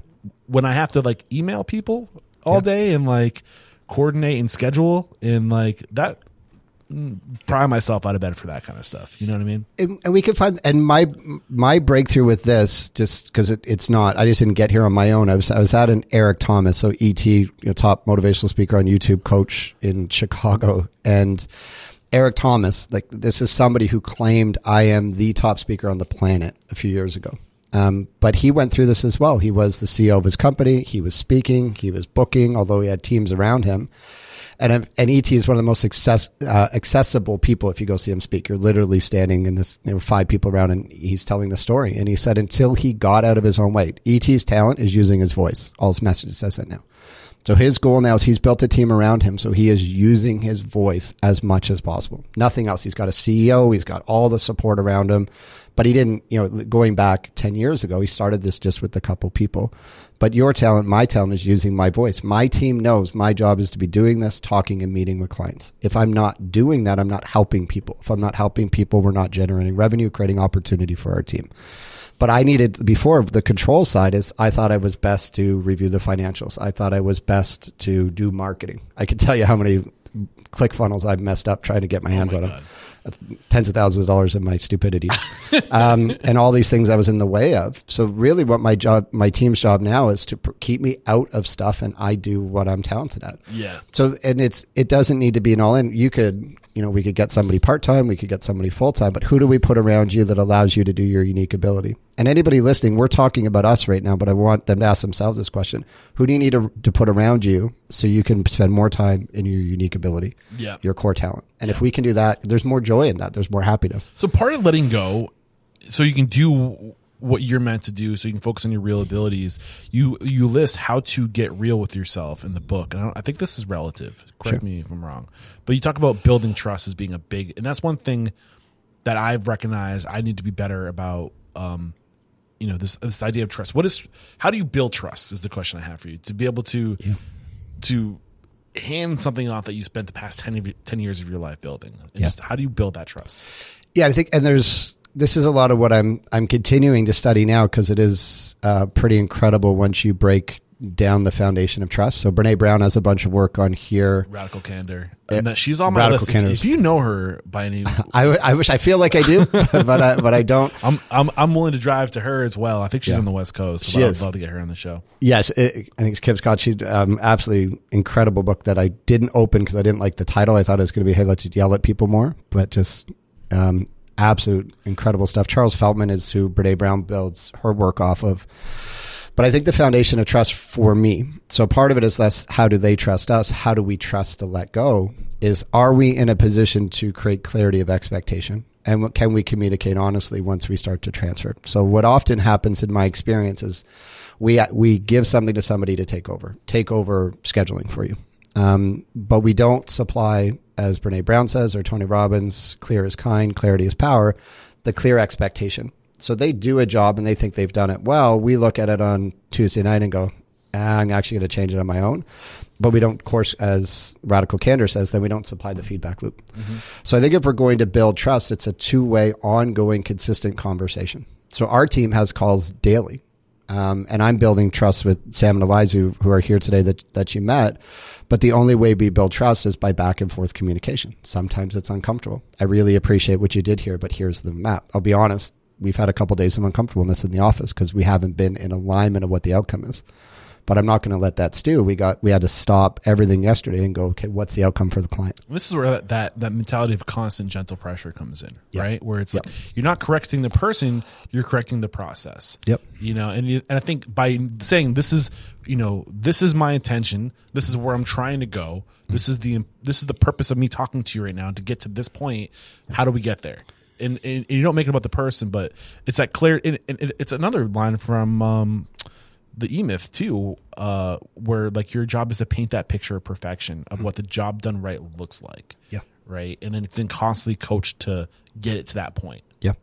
Um, but you mind if we go a little bit farther upstream? So Please. from your from your side, because you said I can tell there's language around letting the letting go and the trust side.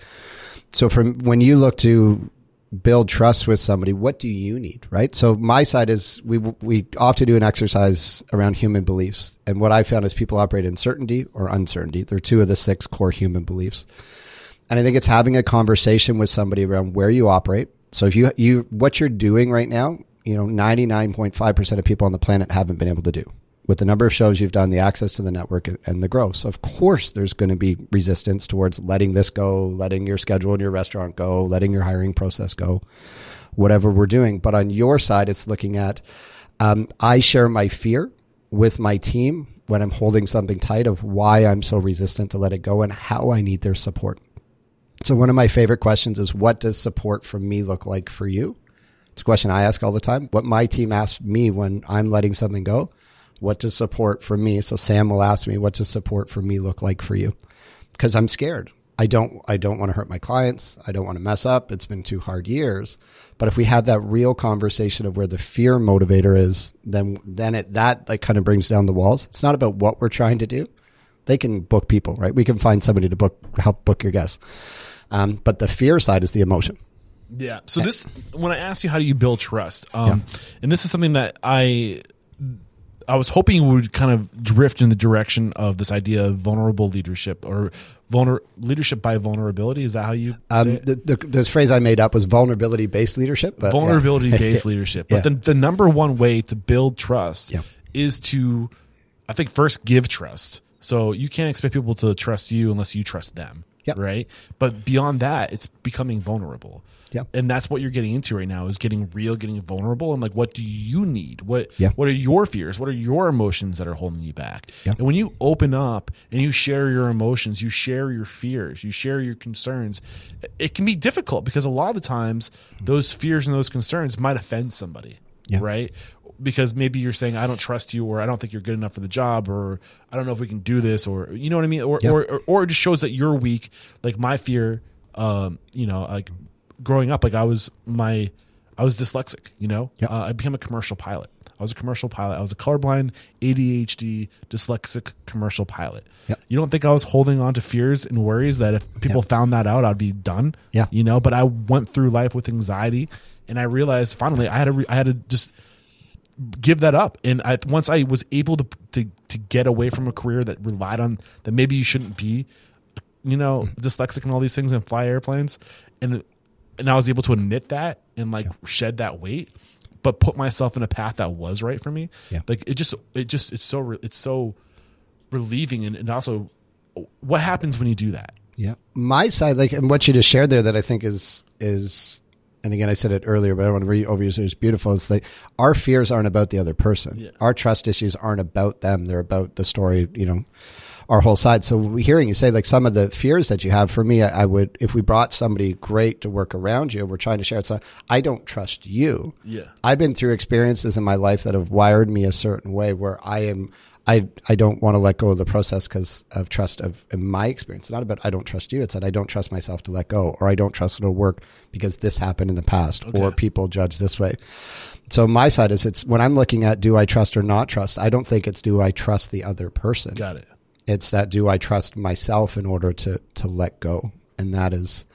Uh, for me, it's a it's a freeing side. And so what I share with my team, and and I don't expect them to do the same, but I I don't want to overshare. I I don't want to overshare vulnerability or over leverage vulnerability. Uh, but right now, I'm in the middle of a divorce. Never thought I'd be here in my life. My team knows about it. So when it comes to trust, I need to ask them for more right now. But I've got to go to them in a way and say, here's here's what I'm going through. Um, I have abandonment issues my whole life. Now I'm going through this with the person I care about most, and I've got kids and all this stuff. So my fears right now, if I'm holding on to things, are are a factor of what I'm going through, not a factor of our, our dynamic as a team. Got it. And you could see like, and sad, we had to say with the team last week, and there's no, there's no major piece, but am I showing up differently, acting differently? Do I have different stresses right now than what I traditionally have? Absolutely. But the vulnerability side to share with them of where, what are my experiences that are leading to my actions, leading to my feelings, and how do we work together to break it down? And you'll, it's amazing to hear how when I share that way, how others will open up where their foundation of trust is, or their belief in trust is, or the what prevents them from trusting their boss, their friend, their partner. Um, and it's just conversations that aren't being had often, right? So what what happens when you lead from vulnerability? When you start with vulnerability, how does that change things going forward? Yeah, I think from my side, and and and this does come from Colin Collard was my coach for about six years. He's this incredible unicorn coach, very quiet, based out of uh, Calgary. Fly mainly spends his time coaching entrepreneurs in the US. But what he showed, what he really worked with me on is in my early stages, I wasn't really comfortable in my own skin. Still working on that. I made big strides, but still not based on my, my whole wiring. So when I wasn't comfortable in my own skin, I was trying to show up in a way that wasn't real or genuine. And because I can talk and because I can sell and because I've got some good experience, it, it was working. But if I wanted to take my business to the next level or work with a different person, I needed to be real because some you would see through that, right? You'd see through. You've interviewed enough people to say this guy's BSing me, or he's being real, or he's trying to sound good for the audience.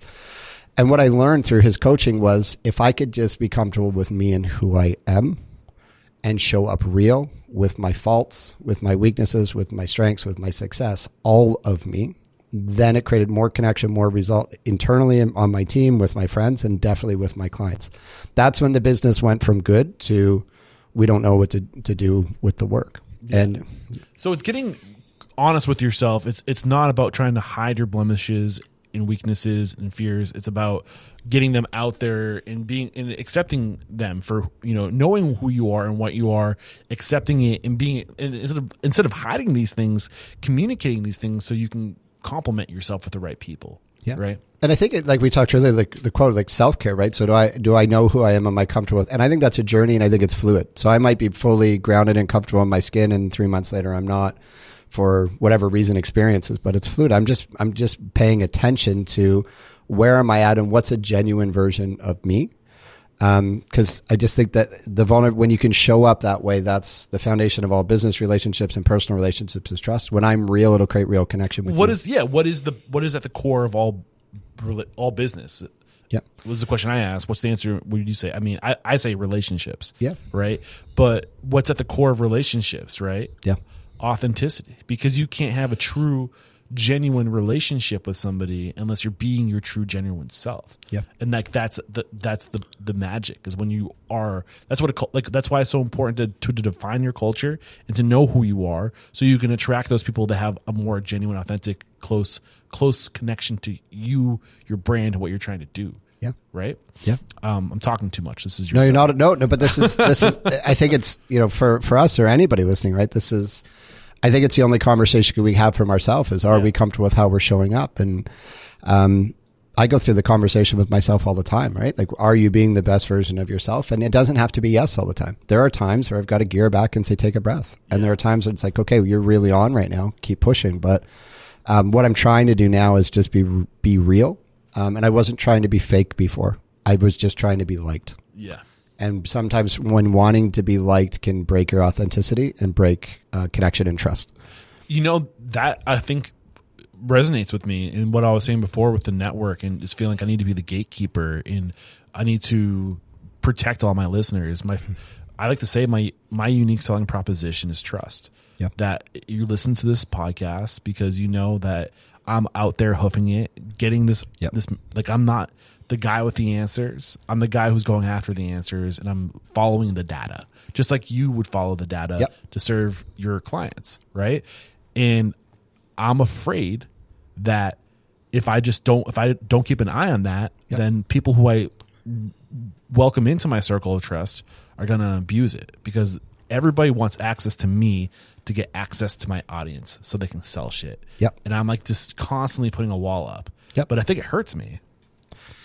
Yeah, and I but I I respect the the, the hurt right because that's the genuine side where hey I see I want to be on your podcast I want to talk to you I want to do this because I want to sell shit like those are the most annoying calls for for any restaurant operator or supplier me or you right I want access I there's some posts somebody put some posts up today that look genuine um, on one of the social channels, but they're just trying to hijack the network, right? Yeah. And I'm okay with that. That's people's journeys. But I think what you've done, and what I've, and this is what I've studied around uh, mastermind forum or community, is once you can build the community and they're trusting you, then we we have the option, whether it be your restaurant culture and team or whether it be with your network, to build a standard of expectation. So I Yeah. came out of entrepreneurs organization. So EO's got I've heard great things about that like organization. 5,000 members globally, and, and it's a self, you pay a ton of money. You don't pay a lot, but you can with, depending on your forum group. You pay a good chunk of money to be involved, and it's self managed, but you cannot sell. You cannot, you have to speak from Gestalt protocol. You Yeah. have to, you don't show up, you get kicked out. Like, um, you know, if you're not real, you won't last in your forum. But they built the community, then they set the standard. And that's the thing. I think the the, the trick is right now. In a, another lesson from the E Myth, I'm going back to the E Myth a lot today. But you can't have people dependent operations. You need to have system dependent operations. Yep. And Right now, Restaurant Unstoppable Network is a people dependent operation. That I'm the gatekeeper. That I'm my my values are the filter through which I let people engage with each other. Whereas I need to create rules and say this is Yep. what we stand for. Have at it yep. right? Uh, but back to what you were saying, like my whole thing is I want to be liked, and I want to be liked by taking care of people. And I, but uh, but you know that's it. Is I, what what's really most important to me is that I'm liked. The, Yep. the people like me. Yeah. But you're saying you got to get rid of that, and you just need to be comfortable in your own skin. Yeah, it's easy to say, right? We all we all want to be liked. I think it's just finding out what are we giving away when we want to be liked by everybody. How does this relate to the restaurant industry? Um, so if we want to look at um, a, a manager in a restaurant and an owner in a restaurant right now who wants to be who have a great staff but be liked by their staff, Yeah, then what happens when we want to be liked? We can often give up standards in order to avoid friction, so we're liked. So great from going back to the Radical Candor book, right? We might we might hold back on feedback. Um, we might do it ourselves because it's easier than giving it to somebody else. So how this can show up in a restaurant when we want to be liked is um, we have good relationships, but our standards or our results or our outcomes aren't exactly what we want or need. Got it. Man, I'm loving this book. So, um, or this conversation, and I really love the book. So, back to you can't do it alone. Uh, focusing on people to scale, develop, and lead your restaurant. Um, what I mean, we talked. You talk a lot about radical candor or radical candor. You talk a lot about uh, vulnerability early on this book, time management, and just living intentionally. Uh, what was the purpose for you writing this book? Why did you want to write this book? What was your inspiration? Yes, I think um, getting a chance to work with so many leaders and seeing uh, common patterns. Um, so I wasn't sure if we had a book and went to the publisher and, and had conversation. It wasn't really the intention to to write a book. It's I was able, as you are, to learn things, see things, and so interact with so many people where we can identify a pattern. And I, I'm watching people hurt because they can't get the awareness of the pattern. So not everybody can hire a coach. Not everyone wants a coach. But what could I take from the experiences I've had to put in a book to help more people in the industry? That was was the want. Um, and we didn't plan to sell a lot of books. It's not like we're trying to put it on bookstore shelves. It wasn't the intention. It was as we go out and speak and engage and work in rooms. Uh, some of them are one offs, so we could leave them with something that then would ultimately allow them to hear an idea and then execute that idea.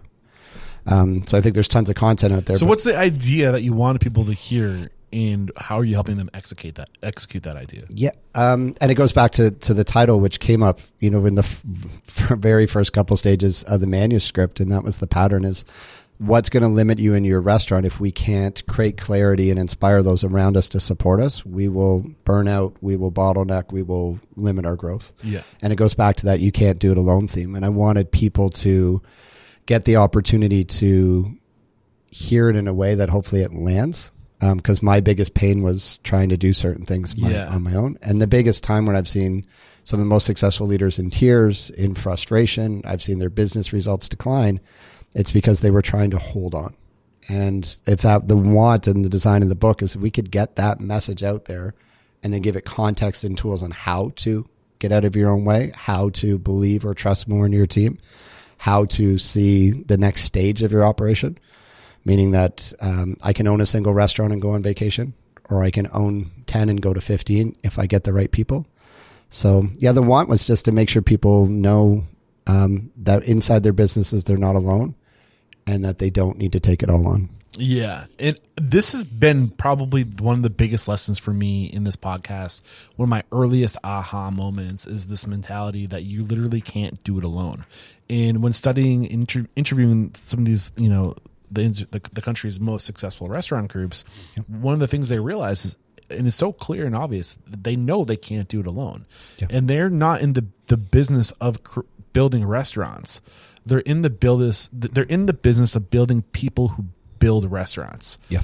And and they and they're so good at seeing, like Jim Collins says, getting the right people on their bus and then getting them in the right seats. Yep. And and seeing when somebody like like your your mentor Kit who could, could see talent and and potential in people, and then he would like you know gl- glom onto them and put them in in a vertical and it says you're going to be good at this Yeah. and it's it's those people who surround themselves and attract onto themselves people who are better at things than they are Yeah. and get out of the way and extend that trust those are the people that that scale and have 8 10 15 restaurants Yeah. because they're just creating opportunity for other people and Yeah. they're saying this is who we are do you align with this come join us right Yeah.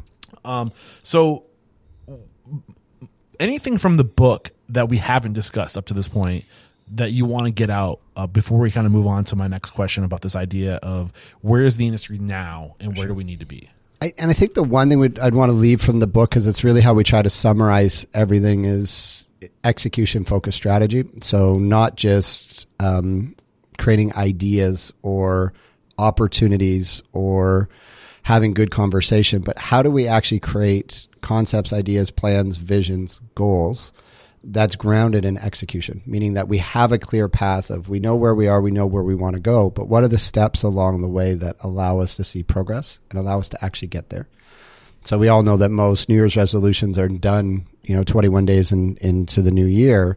The reason being is we know where we are, and we know where we want to go, but we haven't put the, the progress markers in place. So the success measures in place. And what I want to help people do is take their ideas, but then help them execute.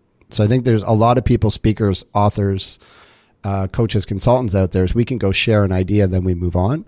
I made a commitment in the work I do. Most of my clients I work with ongoing. So I, I am not committed to the result. They need to do it, but I am invested in the outcome, in the results, And what I wanted to help people, because I see most people are well intentioned but fall short of their goals because they're overcommitted and they actually haven't mapped out the full plan. So I think if we want to see success for your restaurant, we need to just slow down that little bit to figure out where are we, where do we want to go, but what does progress towards our goals look like? Um, who's involved, and how do we recognize positive momentum, not the gap? Yeah. And that's So how do you do that? yeah, I think that's and you give us the answer in the book, but give us a teaser, one element of how to to to execute what you're saying of actually following through and getting what we intend to do done. Yeah, and I, so there's there's two sides. One um, that I learned a long time ago is I don't believe in deadlines. And one of the biggest things we, we we agree where we are and where we want to go. What I want to know working with the team is when have you blocked time to do the work? How do we give ourselves permission to work on what matters most? So the, what ends up happening is often in a restaurant, we end up investing in the guest and our people in ops, and we're trying to work on our new menu design, on our new concept, on our new lease at midnight. But how do we really proactively block not 60 hours a week? How do we block eight to 12 hours a week on the focuses or activities that move your business or operation in the direction you want? So the first step is we need to, to block time. The second step is just, it's the simplest piece, but it's missing most strategy meetings, weekly team meetings I get dialed into or sit in is we have great conversation. And then as soon as we're close to done, everybody packs up their stuff and runs. Every conversation is, you know, what was the intention and outcome from this meeting? and who will do what by what.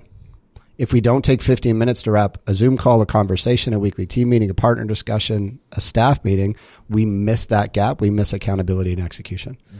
And I'm not an accountability coach, but if we don't slow down to get clear on, on those actions, we end up coming back. We've all gone to a, a meeting the next week, had the same conversation. I'm like, are we actually having this conversation again? Because nobody did shit with it. That's what I'm trying to avoid. Um, the repetition of good intentions and no one's not executing because they don't want to. My um, my job as a coach, ninety five percent of the teams I start with are overcommitted, so I need to get them to commit to doing less, and then I need them to I'll give themselves permission to block time to focus on what matters most. Got it. One more quick break to thank our sponsors.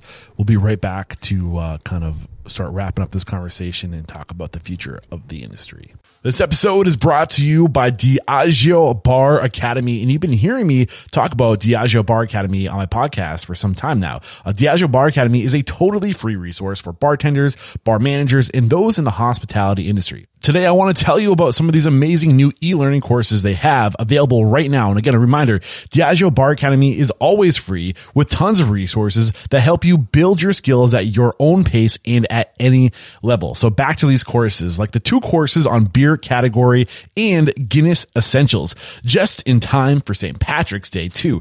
You'll learn all there is to know about Guinness history and heritage and how you can serve a beautiful, great quality, great tasting pint every time. Learn about different beer styles and even how to enhance your guest food experience with pairings. Or if your restaurant's more geared towards the booze, if you want to learn more about balancing flavors with spirits in food pairings, take the interactive course Spirits in Food Pairings. Knowing what cocktails to recommend for different moments of your guest meal can elevate the dining experience and help your check average. Diageo Bar Academy online courses offer real life skills to help you grow in your career. They are always free, interactive, and each e-learning course takes less than 30 minutes. And you receive a certificate upon completion, which you can view on your profile at any time. To learn more about what Diageo Bar Academy has to offer to grow your career, visit www.diageobaracademy.com. That's D-I-A-G-E-O baracademy.com. Become a member and be sure to opt into the newsletter today. It's completely free and you will be amazed at all they have to offer. That's D-I-A-G-E-O baracademy.com. Find out why past guests like Tender Greens and Cava are using Plate IQ for their accounts payable automation and expense management solution. Yes, you heard me right. Plate IQ now offers a new spend management feature, which allows you to issue virtual or physical cards directly with Plate IQ card. With Plate IQ card, there is no credit card check, no minimum balance, and no personal guarantee required. This feature is great for small restaurants who want to eliminate expense reporting for their employees, but cannot get a corporate credit card easily. And I've got to let you know that with Plate IQ card, you can get up to 1% cash back. That's pretty great. Now, I've told you what's new with Plate IQ, but you can't forget about all the other features you get with Plate IQ, like bill pay and incredible insights and approval of hierarchies. With bill pay, you can seamlessly flow from invoice upload to paying your bill, and this is all happening online, so no more paper checks. Plate IQ bill pay lets you see what's due when, and you can pay by check, ACH, or Plate IQ card. Also with Plate IQ bill pay, you can say goodbye to escrow. That's right. No more float. In other words, no money leaves your account until it's received by the vendor. We've got to talk about Plate IQ insights too, because I mean, insights are so important. There's insights to allow you to compare spend by item, vendor, time, period, and location. Man, I love some insights. You can even set alerts. For example, if a price goes outside your agreed contract terms, boom, you get an alert. And then lastly, there's Plate IQ custom approval workflows. Only see the invoices you need to, no more duplications of efforts, and no more hunting down approvers. To learn more, head to www.plateiq.com slash unstoppable. And when you use that link, save 25% off implementation. All right, we are back, and I want to start talking about just generally speaking the industry, the state of the industry, where the industry is today. And again, our, our, our mission statement is to inspire, empower, and transform the industry. So I want to know what you think the industry needs in terms of transformation. So where where do you think we are today? Do you think we're doing a good job? Do you think we could be doing better? Yeah, and I think it's um, my hope and my want is that we can always, you know, our, our industry continues to evolve and, and we can do better inside our operations for our people. Um, so I think we're doing a good job. I think if we look at the turnover rates of restaurants, um, meaning bankruptcy rates. So yeah, still eighty. I'm so happy you're going here because I wrote down what needs to change. Create sustainable restaurants is what you yeah. said before, and you noticed that like you're selling all this product, you're selling all this product, yeah, and then they go out of They're business, and then somebody else goes into that space, and you don't care because somebody else is going to go into that space, right? You're still yeah. going to have a client. Yeah. So why is there such high turnover? What's going on? Yeah, I think it comes down to, you know, we look at profitability rates across North America. We could look globally, but we would in Canada where we are now, the average restaurant, all national chains and independents lumped in makes less than 5% net profit. That's average. That's like so we're we're both, you know, smart people. We're going to put a million bucks in to, to create 5 cents of the dollar. We could literally go into something safe in the stock market and do better. So I think what's starting is is often the design, the initial design of the restaurant concept and the output or the profitability. Like we are for profit. What do you industry. mean by design concept? You're talking about business model? Um, so I'm talking business model, everything from restaurant to internal design to people to pricing to like the whole package. So like when we look at our entire concept, as you've said, it's not the four walls of the restaurant it's every it's the people inside it's the guest inside it's our partners inside it's everybody involved. So i think one of the things we, we want to do is step back and look to design a sustainable healthy model. And if you're happy with 3.5% then like there there's lots of businesses as long as we scale and have success there and pay ourselves properly that could be a great business. But are we creating a sustainable business um, whether you're currently operating or looking to open a restaurant intentionally so, what has to change about business as we know it today to make it sustainable? Yeah, and I think there's lots of avenues that we could go in. You know, we could look at menu pricing. We could look at you know what are um, really looking at our lease terms and and making sure a lot of people get a lot of restaurants get into a lease that's never going to allow them to be profitable. I think that's a tactical conversation, probably not best for here. But the one thing I was currently at a restaurant conference where Technomic presented, and they shared a stat that shook me to my core that in North America, the job market currently has eight to nine percent job vacancy. So, meaning eight to nine percent of jobs are currently open; they can't find people to fill. What Technomic shared is for the restaurant industry is it's actually we have a seventeen percent gap in North America right now. So the average restaurant is seventeen percent short of the staff that they need to operate optimally. Like that is catastrophic. Like, so why is that? Why is why is this the case where we're in the situation where there's more restaurant opportunity than there is people willing to work?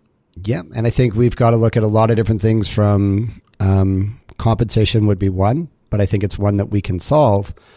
But I think what's happening right now is we're putting people into restaurants that are short, asking them to perform in an environment that's not sustainable. So we're asking a young host or a young server or a young cook to go into a restaurant where they're 20% short on staff and perform to make sure the restaurant works. And it's not sustainable. And, and the generations coming up right now don't want to or need to put themselves in those environments anymore because there's other job opportunities. So I think right now when we look to our people is are we putting them in a position to be successful in their in their roles, to enjoy their roles? And again, if we look at 17%, we know that the bulk of that is coming from the back of house. You know, the front of house is still filling their pocket full of tips, depending on the market, and the back of house, not as much. So it's looking at how do we create a proper experience. Uh, Patrick Lencioni says the question, what's your promise to your people? So what's what should the promise to our people be? I think it's something that we have to all each look at individually, but I think it's a commitment of sustainability, compensation, and culture, uh, meaning that they can see themselves in their role and Sus- sustainability, commitment, and culture. culture. Yeah. So sustainability, uh, commitment, and culture. So what's our sustainable meaning? Is it a role that they can be in today? Can they progress? What are our promises or our commitments to our people? So what's the environment that they're going to work Are in? talking about sustainability or, or commitment? Oh, sorry, start from the top. Sustainability, commitment, culture. I want to make sure. Yeah. So sustainability is for me looking at definition and it's just sustainability of the position of the role. So are they able to come to work sustainability in their career, basically. in their career? Yeah. So, so the role, or, or, or or a path of growth to different roles. yeah, and some people want to grow and some people don't. But do they see um, most? I get a. I You talk get- about this in your book, which is really important. Um, I did a workshop with Nick Sarillo, based out of Chicago. Uh, Nick's Pizza. I'm not sure if you're Yeah. familiar. Nick's University, uh, talking about creating tang- tangible paths of growth in your business. So when if you get hired on day one, on day one, you know exactly where you need to be. Say you want a five dollar raise in two years. Okay, here's exactly how you do it. Yeah. Here's the path to growth. You need to show people there's a path. Is that what you mean? Yeah. Um, some, and I haven't been. I didn't know Nick had that as part of his course. I've heard of the program, but we call it a path to leadership. Okay. um, where we sit uh, when somebody comes in their interview, especially if we're looking to hire motivated people, especially ones that want to get promoted or even ones that just want to get the raise, they will see in the interview process, here's where you're being hired for and here's how you can get to a director job. Got it. If that's the right to whatever the size of the organization or GM. What that does is it allows them to see their opportunity, but it also holds the managers accountable to develop their people. So the real power of the path to leadership, I think, for Nick is it, it forces the managers to make sure if somebody wants a five dollar raise, that we're supporting their development to be able to achieve it. If our job as leaders is to be at service of our people. Um, but I think creating a clarity of a path to leadership of how are you successful in your role, and you some cooks want to stay cooks, some servers want to stay servers, and that's okay. But how do they get compensated fairly? The next stage is if somebody wants to progress, do they know how and what the projected timeline is? It's not, nothing's guaranteed, but it's very important to cover that. So that's all encompassed under sustainability Yes. and uh, commitment. What do you mean by commitment and culture? like what's our commit so first is commitment what's our commitment or promise to our people so like we've this exercise i did earlier this week with a client is we pulled down their their job ad offline and their five competitors job ads and we took the names off the job ads i know lots of people have done that we put them in the table and said find yours right the commitment is it's a fun place to work great culture all this stuff no it's not right now it's really hard we're short staffed and you got to work really well but we're going to compensate you really well We're- thank you for pointing that out because I think people are like, "Oh, we have culture. Yeah, this is this is we wrote this down five years ago. That's our culture." Yeah. No, that's not your culture. Yeah. Your culture is what's happening today, yeah this moment, this second, the next second, the second after that, real time. What is reality? Yeah. That's your culture. It's not what you say you are. It's what you do every day. Culture's fluid. Um, in my site, culture is fluid, and if somebody has their culture statement or core values written down or not, you can see them, right? So, we can- yeah. So, uh, and we haven't talked about culture yet, but I, I kind of do you want to just round that off? I feel like yes, your commitments is our commitment to our people and culture is what's the environment you're going to come into every day? How do we create consistency? So right now, like COVID took away consistency and control. A lot of us are going into restaurants. So when you're walking in the four walls of that restaurant every day, what's the environment? Because leadership has to create the environment, not the staff. But what are they going to walk into? What's the environment? We can be 20% short staffed and still have a good time at work. Or it could be 20% short staffed and get yelled at all day. What's your, what's your culture commitment? Yeah. So again, the whole where we're, we're, we're down in this this rabbit hole. The original question was what needs to change in order to transform our industry. Um, there, we're talked about the gap of opportunity and the people to fill that opportunity and why it's not being filled. You said because we're not. There's no reason to work in this industry right now. As far as the, we're not, there's not the. It's not the safest place to work. It's not the best work to do. There's other opportunities, and people. There's not a lot of security in this industry. So, if we're you, you talk about commitment, and what what is your commitment to your people? You said you know fun, safe, fair wage. Sure. How do you you can't wring water from a rock. What's the expression? You can't, you Um, know, squeeze Blood from a stone is that Blood from a stone, yeah. So, like- but yeah. So how are we supposed to to to create opportunity and sustainability and fair wage and pay people where we literally have no money Mm-hmm. to do it because we only have five percent profit? Yeah. And I think that comes from a co-creation um, position. So I think before what would happen is owners would decide what the environment, what the culture looks like for their people. I think if we really want to create change, it's starting to have this dialogue with our people. So what what do they want to need? How do you create um, the promise? So what's my promise to my employee? What's my employee's promise to me? What do we want culture to be? We need to drive that together. Um, and co- what and a lot of what we do in our work is co-create a concept, so it's not being told or downloaded. It's actually we're we're relying- ours. It's ours. It's service strategy. It's menu creation. It's the experience. Whatever we're looking at, it's our culture. It's our our recognition process. But how do we put something in place where people trust it again? And I think what we need to do, the big problem and gap in the market, is we need to create trust in our industry again by example, because people lost the the media villainized us through the pandemic of being unsafe. So I think we need to show people that they can trust us again. And we need to be clear as if you're going to come work for us, what is the experience we need to create for our guests so we can charge the menu prices we need to, so we can be profitable, and all of us can continue to earn. I think that last part right there is charge the prices we need to is the Yep. big thing that's holding this industry back Yep. from from progressing. Yep. How do we get to the point where consumers are going to be? I mean, we're going to have to increase rates by about ten percent. Yep. I mean, we're doing all we can right now, Yep. right? To to to make our five percent. There's not much more we can do.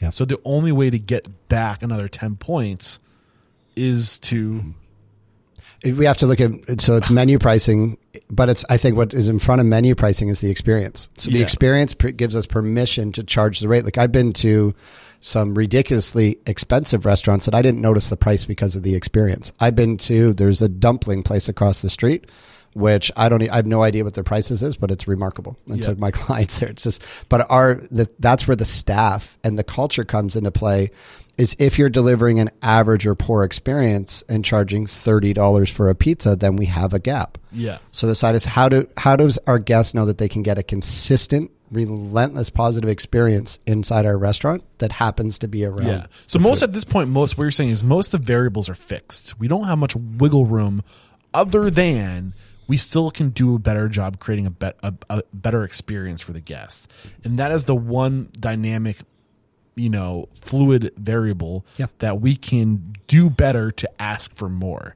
Yeah. Uh, but do you think it goes deeper than that? Is is it go beyond our industry? Is it more of a cultural issue in America, North America, Canada, Canada? Like, is there just a, a, a- messed up perception of the value of food? Yeah, I think you know we've made it transactional. Um, so you know, if food is transactional, then price becomes a core, a main consideration. Um, but I think if we if you talk to people and you look at all the studies, what did people and Technomic because I met with them recently, I've got some great stats. Is why are why do people want to go back to restaurants? And it's not for the food because third party delivery allowed us to get every single Yeah. option that we want to our doorstep and in pretty good quality now since Yeah. they've made advancements in packaging.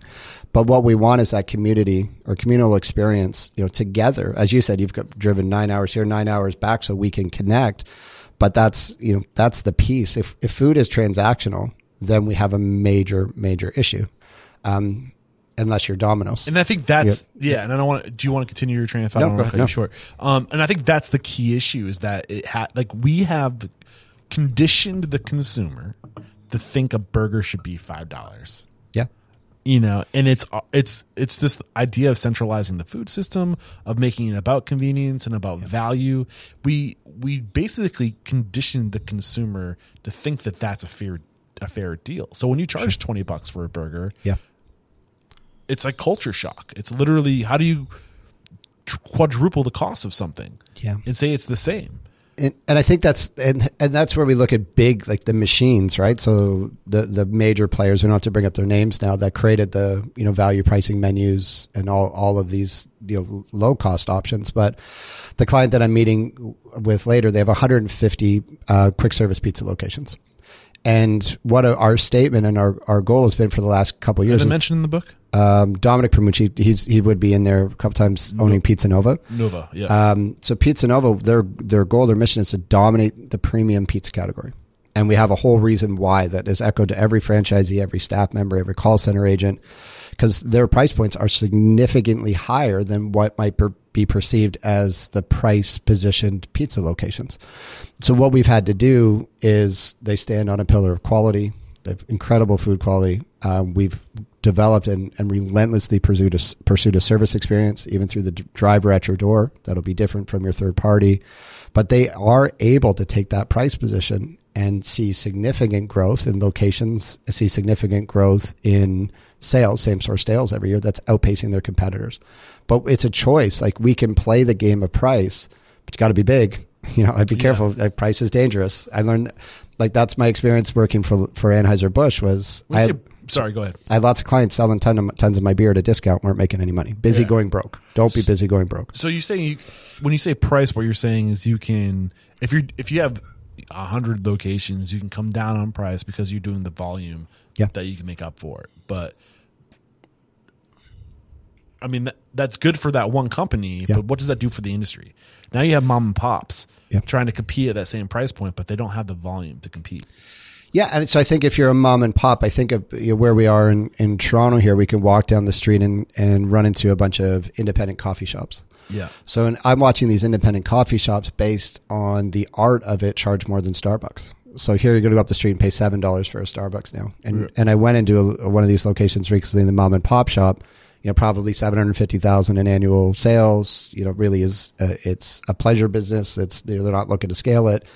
Um, but they're charging eight twenty five or something for a coffee based on the experience and and as you said earlier, the community that they've created and the feel and the space that they've created, and I admire that. Um, you know, there is.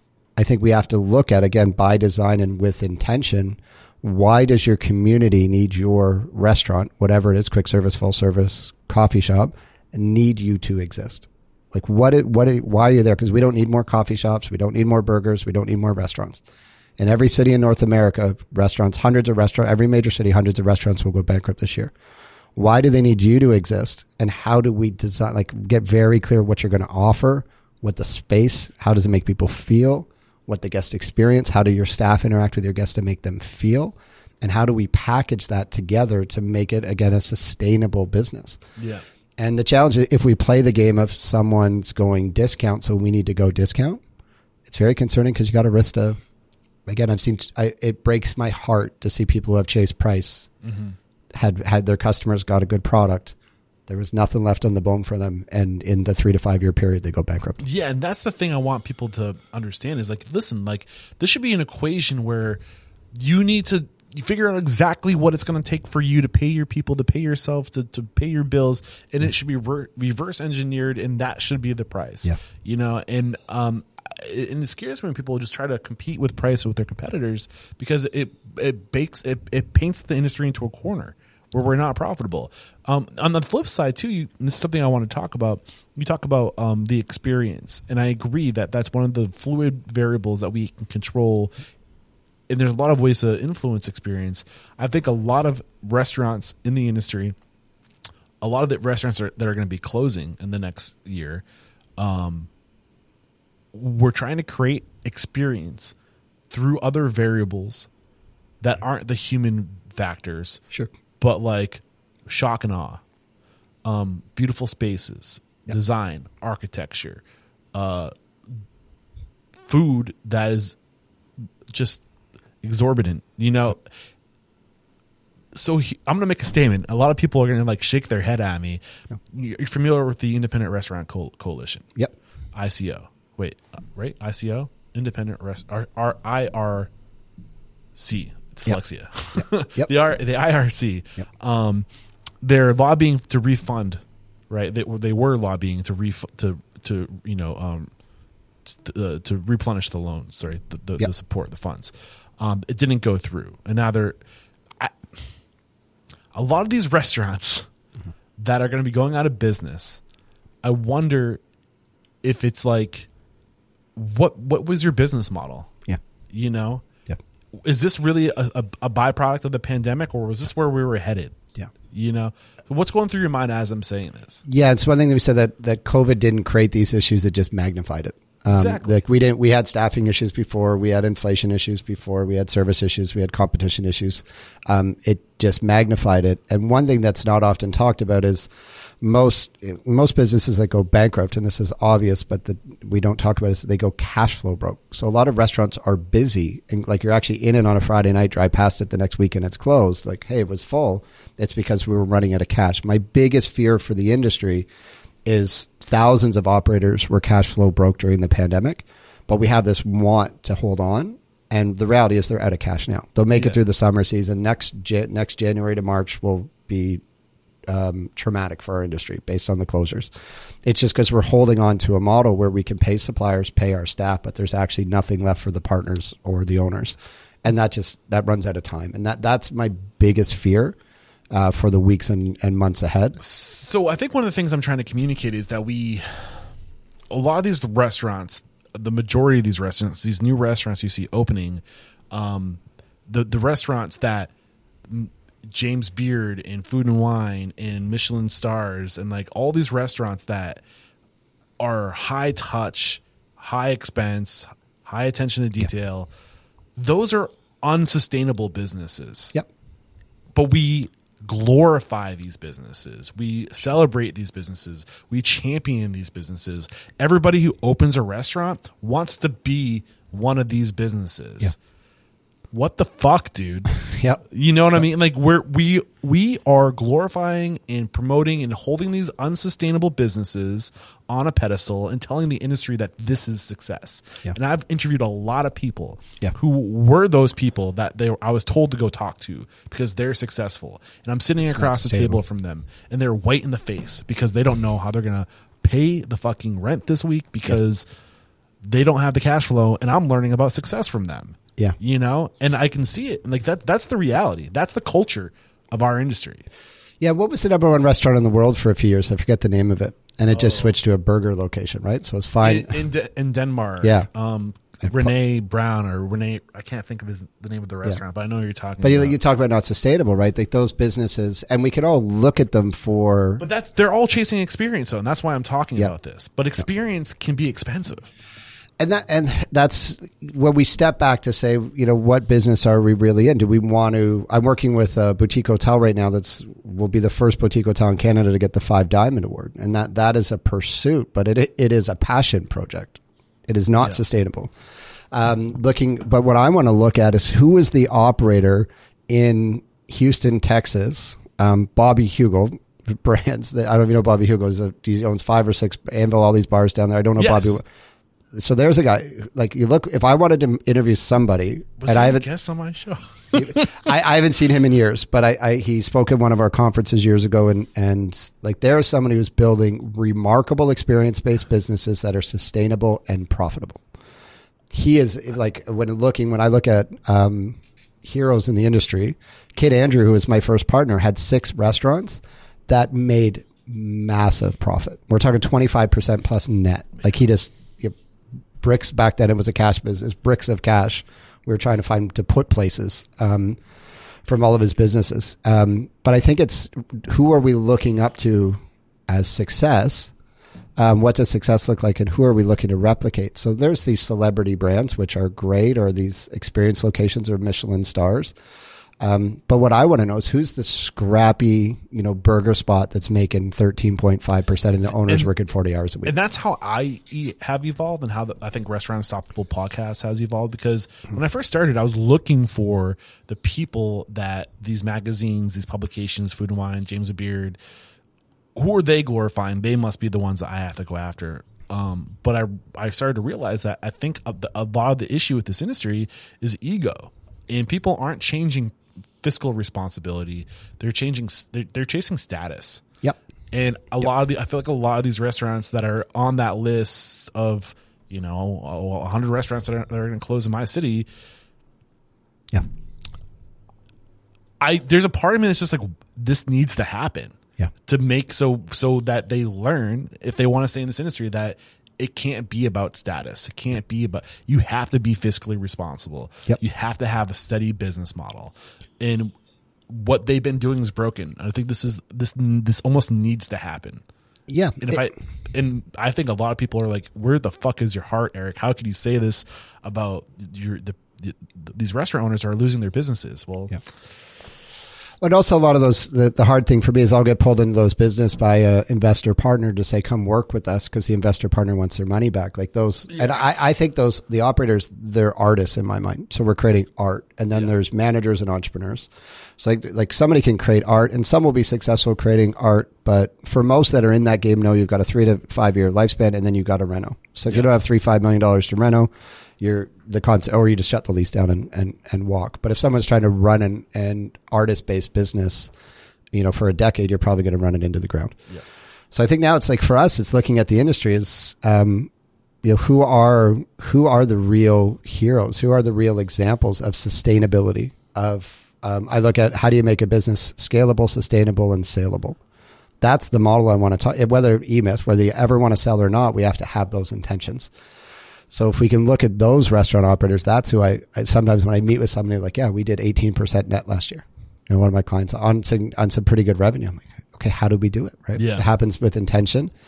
And we also like for the people that are struggling with menu pricing, we did a, a video series recently on menu pricing mindset. So what's really in the way for operators? In respect to time, we can uh, like it's a free program we just have on our social platforms, but it's often it's it's emotional, not logical decisions that are preventing us from charging what we want to be profitable. But it's one of those things where you have to charge what you need to to to to pay your people to execute and deliver that experience. Yeah. So it's like you got to pay, you got to charge for it first because you need those resources Yeah. to pay the people to execute on that standard of service. And it doesn't have to be marble floors and huge skylines and Yeah. beautiful architecture.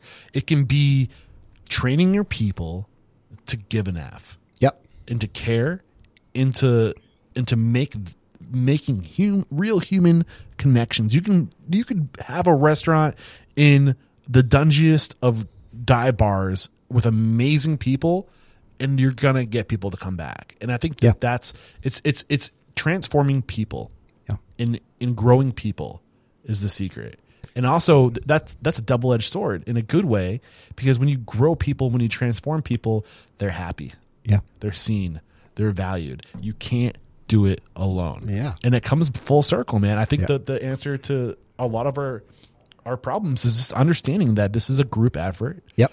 Um and i think we could probably keep on talking but we are over two hours it goes by fast doesn't it That's amazing, man. Yeah. I loved it. yeah, man, you were great, and you- you're talking about all these people that you admire, that you look up to, these these operators that are doing it right, um, and you study them. Who are these people? Who do you think I should get on the show? Who's somebody you respect and admire, or a group of people you respect and admire, and, and think I should get on the show? Yeah, there's yeah, there's a few, and I'm just thinking about just based on our last conversation. There's um, I think one brand that'll become very present in the U.S. I, I haven't worked with them for a few years, but still consider many of them dear friends. Is the Joey Restaurant Group. Um, they, they're called their people culture. I've had a chance to work with a lot of businesses. Again, I haven't worked with them in a handful of years, but it, it's just a remarkable culture. They're expanding. They've got some locations opening in um, Dallas, I believe Dallas and Houston. Um, couple in LA, uh, Miami's I believe is coming up. Um, but just an incredible culture based business, large scale. Um, I think they're absolutely incredible. Um, Is there somebody at the Joey Restaurant Group that really stands out? yeah, I, like from my side, I think Rupert Martin. Um, I think Tyson Rideout is just Tyson is an inspiration of. Um, since I've started my career, somebody I had a chance to work with when we launched Barmetrics here, but I think Tyson is one of the most remarkable leaders in our industry based on how much he effing cares about people and how he's willing to fight the status quo of the industry and also internally to do right for the future of his restaurant group. And Tyson runs uh, the local brand, um, which is one of the Joey's concepts. Um, but he is just, he's a remarkable human. Um, he's a ton of fun. And I just, he's one of the people who taught me that you can be real. He's just a real guy. And, you know, him and some of the other people in, in that group are, are incredible. Um, and again, the gentleman I'm meeting in this room, I'd love to connect you with Domenic Primucci. Um, fam- they're the largest family owned quick service operation, I believe, in the country. Um, How do you spell that last name? um, I would wish I could tell you, but I probably mess it up. P? Yeah, Prim- Primucci. I'll give it to you. It's, it's written on the back of this book if I could read it. Um, sitting in front of me, but uh, Domenic from Pizza Nova, like they're a family-owned business. You know, going through 150 locations on their way to 200. Uh, but one thing I love about Domenic, he's and I've seen him fight this fight for six years now. He said it's never about the growth or or, or the location; it's about the people, and he will not grow uh, without the right foundation of setting up the franchisee for success, hiring the right team for success. Uh, his business is not easy; it's scrappy, it's a fight, it's hard. Um, but just that family side, you know, his dad starting the business and him driving it forward. Um, I get as much meeting with him than, or possibly more meeting with him than he gets from me. Yeah, man, I love this. This has been a great conversation. Uh, Joey Restaurant Group. Uh, was it Rupert and Rupert. Tyson? Yeah. You want me to talk to those two, and then uh, Domenic from Pizza Nova. Look out, guys! I'm coming after you. I'd love to get you on the show. And if we've enjoyed today's conversation, and we want to learn more about you, we want to get your book. Maybe we want to work with you. What's the best way to connect? Yeah, to get the book, you can go to Amazon um, and you'll find the book. You can't do it alone there. Uh, we will very shortly, we'll offer this up to you. We have had somebody um, perform, uh, complete the audiobook for us. One thing we're doing with the audiobook where is was that? I know, sorry, dude. on, the, on the drive up, um, and the audiobook. We're this is against our publishers' want. We're going to give away for free. Um, I wanted to get to people, help people, and I think that might connect more with the managers in the industry. But uh, we put all the, the money up to to get it to audio. Uh, it's ready to go. We're just waiting on the distribution. Would you be willing to do a live Q and A on the book? Hundred percent. Yeah, let's. Uh, Yeah. I'm gonna put a little teaser in here now. Um, I would like to get that scheduled uh, over Zoom or something. So if you guys are listening to this, uh, stay tuned for the closing thoughts because hopefully by then we can get something on the calendar to do like a remote follow up Yeah, Q and A. Um, and maybe. No, I won't say that yet. Maybe I'll hold something off for two. there might be another teaser, but uh, how can we connect? Um, MattRolfe.com. Uh, you'll find all the information about our coaching services, um, the talks that we do. A lot of times it's often starting with the client around a strategy conversation. Um, I also, we have a irresistible offer. Um, we put our money where our mouth is. Anybody looking to move their team forward, we'll come and work with you. If you're not satisfied, I'll actually pay you for the time. Wow. Yep. That's huge. Matt, thank you so much, my man. This was a Thanks, lot of fun. Uh, I say it every time I have to say it. There is no questioning. You are unstoppable. Thanks, man. Thank Cheers. you. There's another episode wrapped up here at Restaurant Unstoppable. Special thanks to our guest today, Matt Rolfe. And Matt, man, I really did enjoy your book. It kind of came into my life at a good time. I've been doing a lot of self reflecting lately.